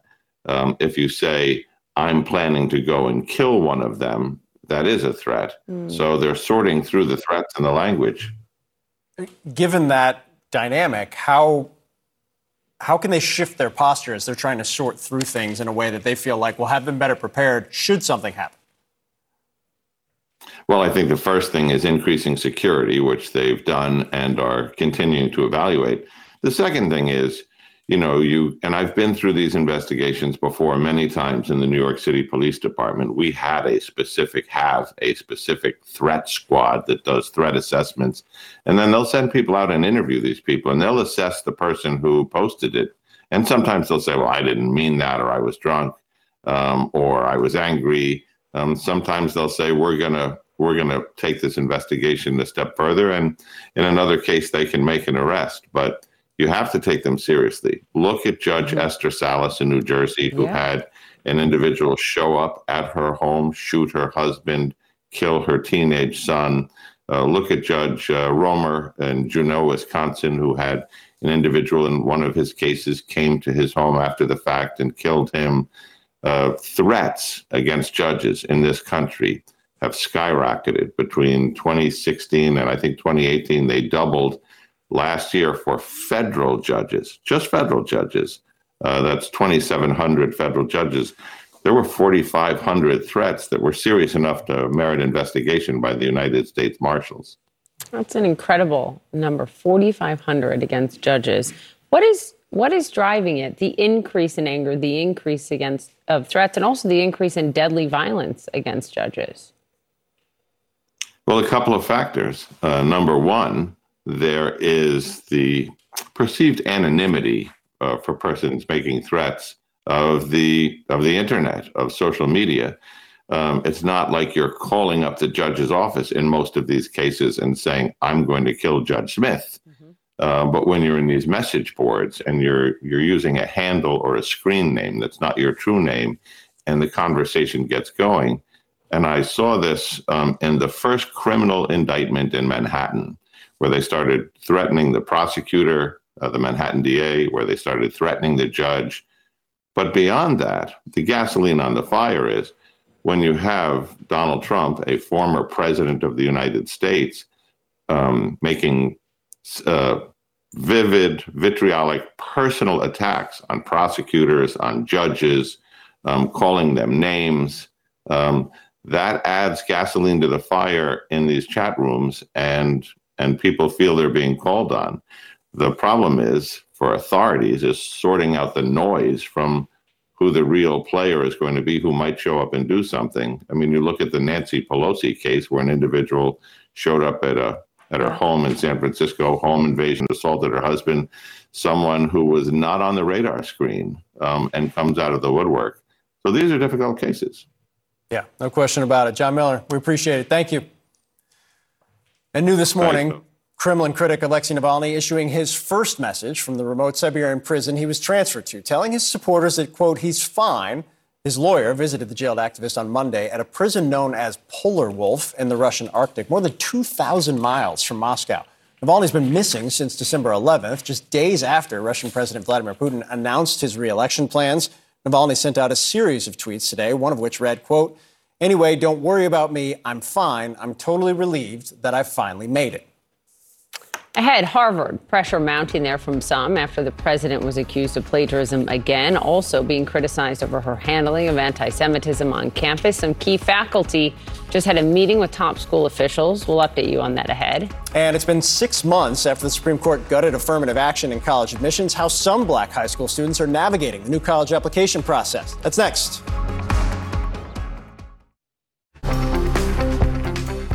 Well, Harvard's board appears to be backing its embattled president, Claudine Gay, as the university faces a series of issues, including calls for her resignation. Now, some members of Harvard's faculty and the university's top governing body held a meeting last week to address problems on campus. The university's newspaper, the Harvard Crimson, reports that no one discussed Gay's removal. Now, earlier this month, Gay and other university presidents struggled to say explicitly calling for the genocide of Jews on campus would violate school rules. Now, Gay has been facing calls to step down since that disastrous hearing and her handling of anti Semitism on campus. She also faces allegations of plagiarism, and the university is seeing a number of applications plummet. CNN's Omar Jimenez joins us right now. Uh, in terms of this meeting, in terms of what the actual path forward is for Claudine Gay, what do we know at this point? Yeah, so right now, from our understanding, there seems to have been a meeting to talk about a range of issues. So, including rising anti Semitism on campus, including the plagiarism allegations, but also falling application rates, also how they're going to deal with the recent Supreme Court ruling when it comes to affirmative action as well. So, a lot of things on the table. And a former dean of Harvard Medical School who, who's at this dinner told CNN it was a very cordial and frank discussion with the members of the Harvard Corporation, which is essentially the main governing body for Harvard. And all that said, while the board members did face a grilling, according to the New York Times, no one pressed for the explicit removal of Claudine Gay, mm-hmm. according to the Crimson, which is what Harvard pointed us to when we reached out for comment. What, what about this deadline, which is this Friday, for this House probe on anti Semitism at some of these schools? What, what is Harvard expected to say and do, and where does this go? Yeah, so this is a House probe that obviously it goes back to, to early December when the university presidents yeah. were uh, on Capitol Hill testifying, disastrous as many people described it. So it started with anti Semitism. Since then, it's expanded to now include plagiarism allegations. You see some of the timeline on your screen there um, based on where we are right now. And so now the House uh, Education Committee is asking the university, among other things, to provide how they've handled instances of plagiarism uh, in the past when it comes to students and other faculty, because they essentially want to compare uh, wanted to see if they're holding their students to the same account that they're holding their president. And that deadline again this Friday. Okay. Omar, thanks for the reporting on both fronts. Appreciate it. Six months since the Supreme Court struck down affirmative action in college admissions, students and colleges, as Omar was just referring to, they're grappling with this change. It was a historic decision. It reversed decades of precedent. It ended the ability of post secondary institutions to consider race or ethnicity as one of many factors in creating diversity on college campuses. Our Gabe Cohen joins us from Washington, D.C. Um, it, you know, it's interesting on the heels of Harvard having a 17% decline in applications this year. All schools are going to have to now deal with a new, you know, post affirmative action world. Yeah, Poppy, that's right. And what it's done is it's take the college process, uh, which has already been a bit uh, mysterious and nuanced, and it's added this new layer for students of color who are now debating how to address racial identity in their applications, which they are still allowed to do. But as a result of, of that uncertainty, the students I spoke with are taking starkly different approaches. Hi, Brown. My name is Lanija, and I am a black girl in STEM. That's Lanija Russell's application video for Brown University. She's among the millions of students applying to college six months after the Supreme Court struck down affirmative action in college admissions, navigating how and even whether to include race in their pitch for admission. What was your reaction to the decision? At first I, I, was a little scared. I thought it was a bit unfair. It made me doubt myself a little bit, like, are my numbers good enough? You actually took some schools off your list. I thought I felt like getting into those schools were almost impossible. But when she sat down to write her college essays, she decided it was more important than ever to discuss race as part of her life experience. I believe it made me emphasize that I was black a bit more than I probably would have. I started expressing myself more through my photos, my hairstyles, Her main essay is about growing up in a rough part of Baltimore. The thing that's important to me is my identity, who I am as a person, and race is a big part of that. You think schools are still looking for that diversity? Yes.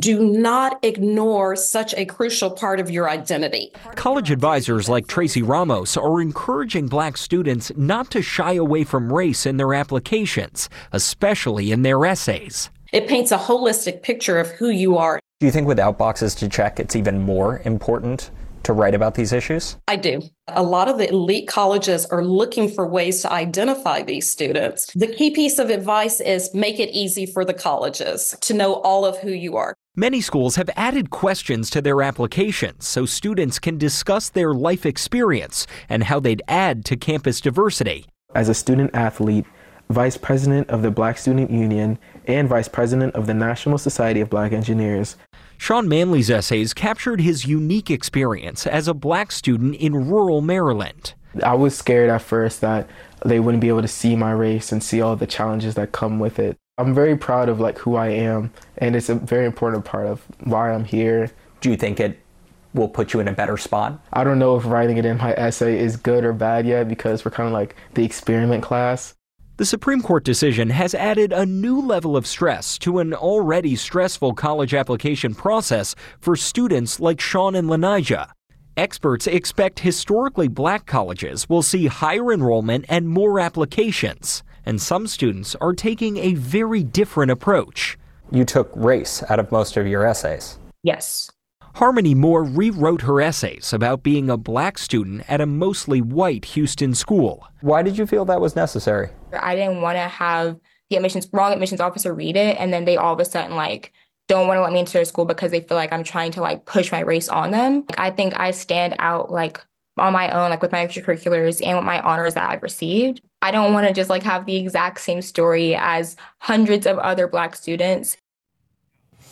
And another student told me she's looking at each college individually and only writing about her racial identity for the schools that she believes are more progressive, which again, Poppy, speaks to the calculations that these students are making right now. But I do think it is important to note that the head of the National Association for College Admission Counseling uh, told me students of color right now don't need to write about trauma or adversity to get into college, but they also should not feel deterred by the Supreme Court decision, which is something that they're hearing from a lot of students. Poppy and Phil.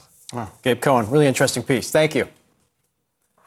Well, if you wanted a brand new Apple Watch for Christmas and didn't find one under your tree, you might be out of luck. Why Apple has to pull its newest model Apple Watches from the shelves starting today. And a nightmare before Christmas. A six year old boy flying by himself ends up on the wrong flight. The family's reaction and what the airline is saying. Well, this morning, Spirit Airlines is apologizing after an unaccompanied six year old boy from Philadelphia, you see him there, was on his way to visit his grandmother in Fort Myers, Florida on Christmas Day, and he was placed on the wrong flight, a flight to Orlando instead. The boy's grandmother, Maria Ramos, says fear took over when Spirit staff told her that little Casper was nowhere in sight. They told me, no, he's not in this flight. He missed his flight. I said, no, he could not miss his flight because I have the check-in tag. Now, Ramos said she drove to Orlando to pick up her grandson. After she got a call from him, Spirit has offered to reimburse her for the drive, but all she wants is answers. How did that happen? Did they get him out the plane? Did the flight attendant, after mom handle him with paperwork, did she let him go by himself? Now, Spirit has issued a statement saying, quote, the child was always under the care and supervision of a Spirit team member, and as soon as we discovered the error, we took immediate steps to communicate with the family and reconnect them. We apologize to the family for this experience. The airline also says it's conducting an internal investigation. It's very scary. All right, if you did not get an Apple Watch for Christmas, or maybe you wanted to buy one today, you're not going to be able to find at least the latest version on the shelves at Apple. It's because the Trade Commission has ruled that Apple's newest version of the watch violates a patent registered to another company. President Biden had until the end of Christmas Day to overturn that ruling. He did not. CNN Rahel Solomon joins us with more here. What's this patent dispute over? Yeah, so this is really about the technology that reads blood oxygen levels, right? It's a light based technology that a California based company says, hey, wait a minute, that's our technology, and accuses Apple of essentially infringing on their patent. So the companies have been back and forth, and we can show you on your screen just sort of what models this applies to. The companies have been back and forth about this issue for years. Fast forward to late October, that's when the U.S., as you said, International Trade Commission stepped in and essentially sided with that California based company, Masimo. And so that ruling takes effect today because the Biden administration did not intervene here. So what this means is that if you're looking for uh, one of those models, one of those newer models of the Apple Watch, if you're trying to get it directly from Apple, you might have a hard time. You can, however, get it from some of the other retailers who may still have it on their shelves until they run out. Now, the impact to Apple, which is, of course, is the big question, it's a huge, massive company may not be as much as you think. I spoke to Dan Ives within the hour. He's been covering this stock for the last 15 years or so. And I asked him, hey, what is the impact to Apple? And he said, it's not significant. He said, we estimate it to be 200 to $300 million in lost revenue. He called it more of a PR black eye than a financial black eye. 200 300 million dollars. Listen, still a lot of money, but not a lot of money for Apple. Yeah. But he said this is more about the optics. It's, it's, not a good look when you're accused of essentially stealing someone else's technology. So this is more of a, of a PR issue for them right now. Fascinating. It's, it's, this is yeah. fascinating. And the Biden administration could have stepped in. They chose not to step in. We'll see what happens going forward. Rahel yeah. Solomon, thank, thank you, you as always. Well, there's been no shortage of extreme weather events this year, from deadly wildfires that ravaged parts of Hawaii back in August to Hurricane Idalia that brought flooding and widespread damage across the southeast. The power of Mother Nature, it has been on full display. CNN's Bill Weir now with the top 10 climate stories from 2023.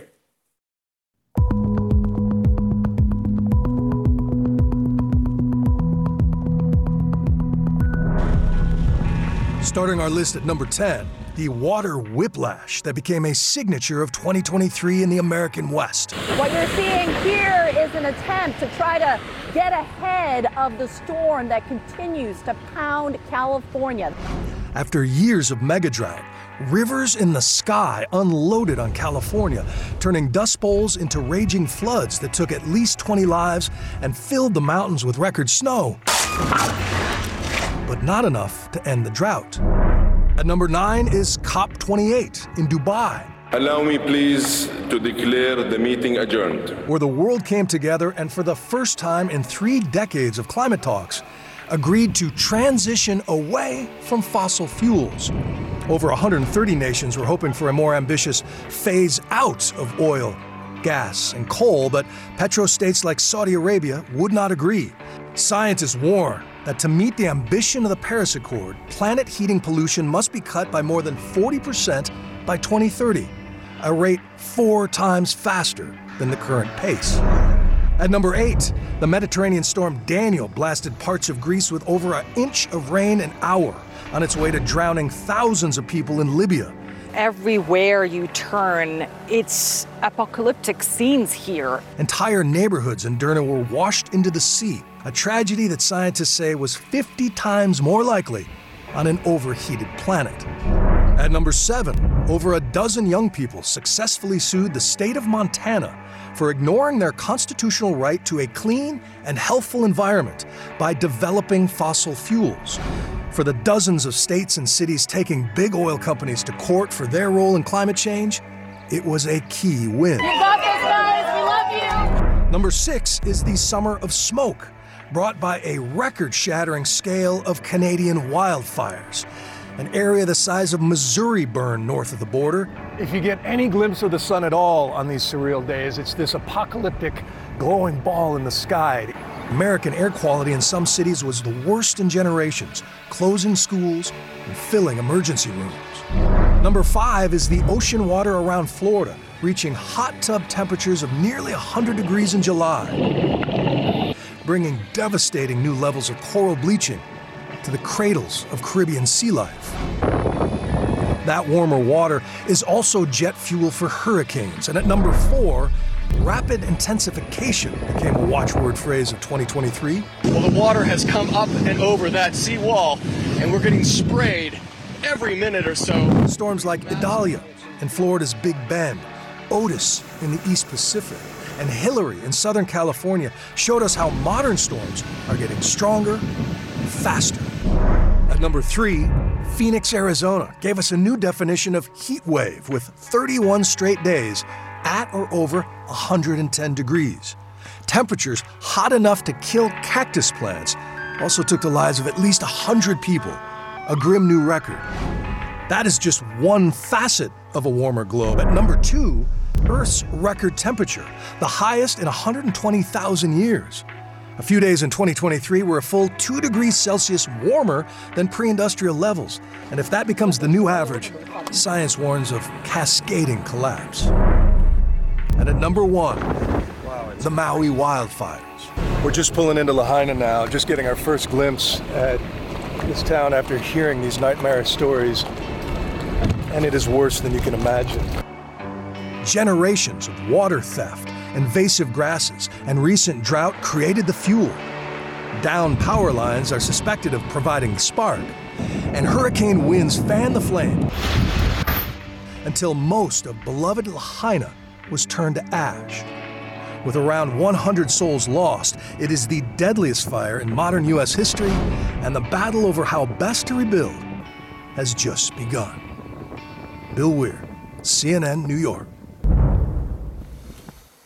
Uh, thanks to Bill for that. Well, Donald Trump spent the holiday weekend on social media posting attacks against anyone he considers his enemy. We'll get former Republican Congressman Fred Upton's reaction to that and a lot more.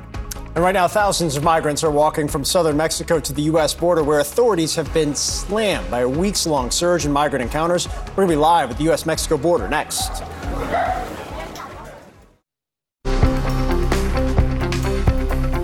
Welcome back. Donald Trump spent the holidays on social media this weekend going after President Biden, going after special counsel Jack Smith, and many others. He declared that, quote, of course, he has presidential immunity from key charges against him. The former president continued his attacks on immigrants. This all comes just days after Trump defended recent comments that people entering the country illegally were, quote, poisoning the blood of America, comments that have been compared to Hitler's rhetoric. First of all, I know nothing about Hitler. I'm not a student of Hitler. Uh, I never read his works. They say that he said something about blood. He didn't say it the way I said it either, by the way. It's a very different kind of a statement. What I'm saying when I talk about people coming into our country is they are destroying our country. With us now, Republican and former Congressman from Michigan, Fred Upton, who insists that I call him Fred, but I just can't. So, Congressman Upton, thank you for joining us. I hope you had a very Merry Christmas. I'm so struck by this new polling um, out of Iowa, if I can ask you about another Midwestern state for a moment, because it's rhetoric like this that has likely caucusgoers in Iowa, Republicans more likely to support Trump. 42, 43% more likely to support him when he says things like immigrants are poisoning the blood of America or the radical left thugs are like vermin. Another quote from Trump. What does that tell you about your party right now? Well, he's appealing to the base, and that base is not going to go away. I mean, it's sort of like uh, I think it was Axelrod who said early on that uh, folks prefer the real thing versus DeSantis, which was the the, the light Trump, and uh, so he's appealing to the base. But it really hurts with moderates. It really hurts with uh, you know swing voters uh, for sure. Uh, and you know, I can remember when I was in the Congress and I retired earlier this year that so many people said you know, I like what he's doing on the economy, but why doesn't he just end drop his his cell phone into a bucket of water with, with some of these tweets? So it shows that he's not going away. He's doing the same type of of uh, nasty, you know, name calling that he did during his four years in office that really hurt him uh, in the 20 election. Man, if he had done a couple of things right, if he hadn't gone after John McCain, maybe he would have won Arizona he hadn't gone against John Lewis, maybe he would have won Georgia. Uh, if, if he hadn't gone against John Dingell, uh, trashing him, maybe he would have won Michigan again, even though the, the vote uh, difference was 150,000 votes versus uh, when, when he had won it uh, back four years before. So he's not going away. And, you know, you look at the rhetoric uh, telling people to go to hell that don't agree with him. It, the base loves it, particularly in Iowa, let's face it. Uh, it's not real good in, in other places. Probably doesn't help him in New Hampshire, is my guess. Yeah, I mean, that's an interesting point about New Hampshire. Can we talk about your effort, the No Labels effort, trying to create a unity ticket? uh, backed by no labels. It would run against Trump and Biden if that is the general matchup in 2024. Where are you on that? And when are you deciding if you actually get in and who the candidate is? Well, our goal right now is to get on the ballot. We're, we're trying to provide voters a choice. If it is Biden and Trump again, uh, we want to provide a, a unity ticket or a, what would otherwise be called a bipartisan ticket. We really have to wait until Super Tuesday to see to really determine if it's going to be Biden and Trump for sure. Uh, so in the meantime, we're on 12 ballots already. We're active, I think, in 27. There are a number of states that we can't start until next year in terms of collecting the signatures. You know, every state has a different standard to get on the ballot. So uh, Ross Perot did it. Uh, we're way ahead of where he was, uh, you know, 30 years later. And uh, we're excited about where we are, but we really had to wait until Super Tuesday to determine if it's going to be Biden and Trump. 70% of the American public don't want a rematch between these two for pick the reason. And we want to provide voters a choice. And it's been an exciting challenge for us. Uh, and you know, but the candidates themselves would run the campaign.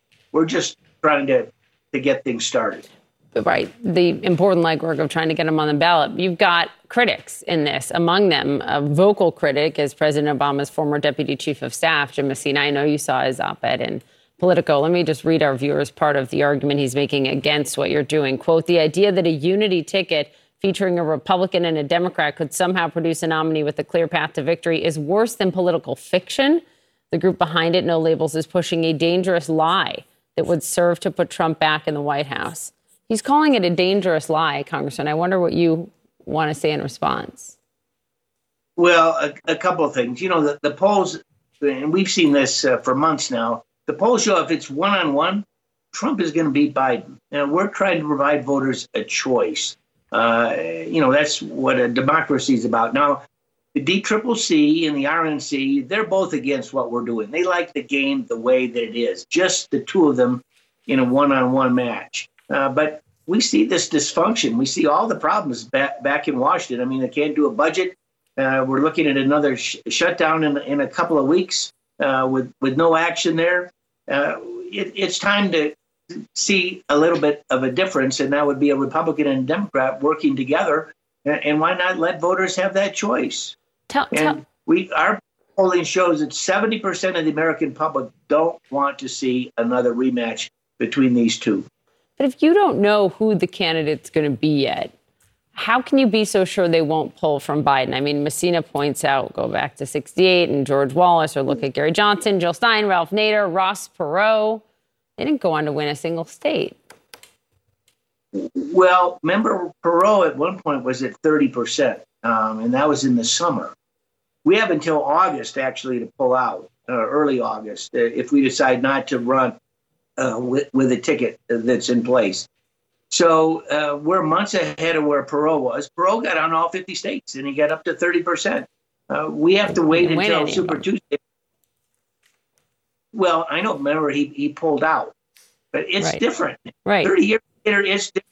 I mean, you didn't have, you know, I was with President Bush when Ross Perot actually called to say that he was he was going to run.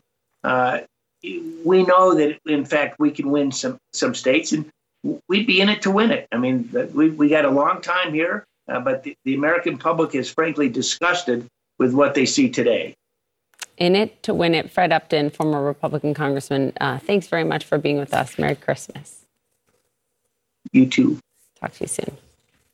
Well, new warnings this morning along the U.S. Mexico border. Local law enforcement sounding the alarm that it does not have the man- manpower for the expected surge of migrants trekking as part of a caravan from southern Mexico to the U.S. This comes right ahead of Secretary of State Antony Blinken's arrival for a meeting with Mexico's president. Let's go to Rosa Flores. She's live right on the border there in Eagle Pass, Texas. The migrant surge certainly continuing, and I wonder what you're seeing and hearing on the ground this morning. Well, Poppy, we just saw a small group of migrants cross into the U.S. and they're being taken uh, for processing by U.S. immigration authorities. But what we're also learning is more about what's driving this surge. And it's not just the cartels or your run of the mill uh, smuggler, um, it's actually pseudo legitimate travel agencies abroad that a CBP official says that the agency is cracking down on. They say that these agencies are promising individuals travel to the United States, but instead they are connecting them to smugglers south of the border. Now, one of the nationality that's being targeted is the Senegalese, which makes this video that I'm about to show you make a lot of sense. We recently took this video in Arizona. Take a look. I work for CNN, and I'm wondering where you're from. What country you're from? Senegal. Senegal? Senegal. Senegal? Senegal? Senegal? Everybody from Senegal?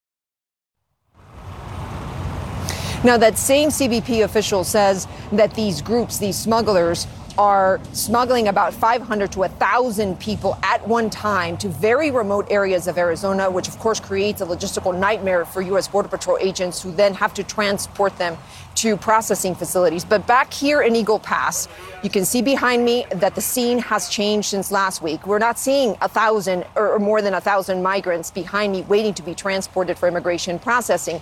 A senior CBP official telling me that while the scene has changed, the agency is not out of the woods yet. We've learned from nonprofit organizations all along the border that hundreds of migrants are being transported to those areas from Eagle Pass to decompress. We learned from Catholic Charities in the Rio Grande Valley that last week uh, officials were transporting about 350 migrants per day.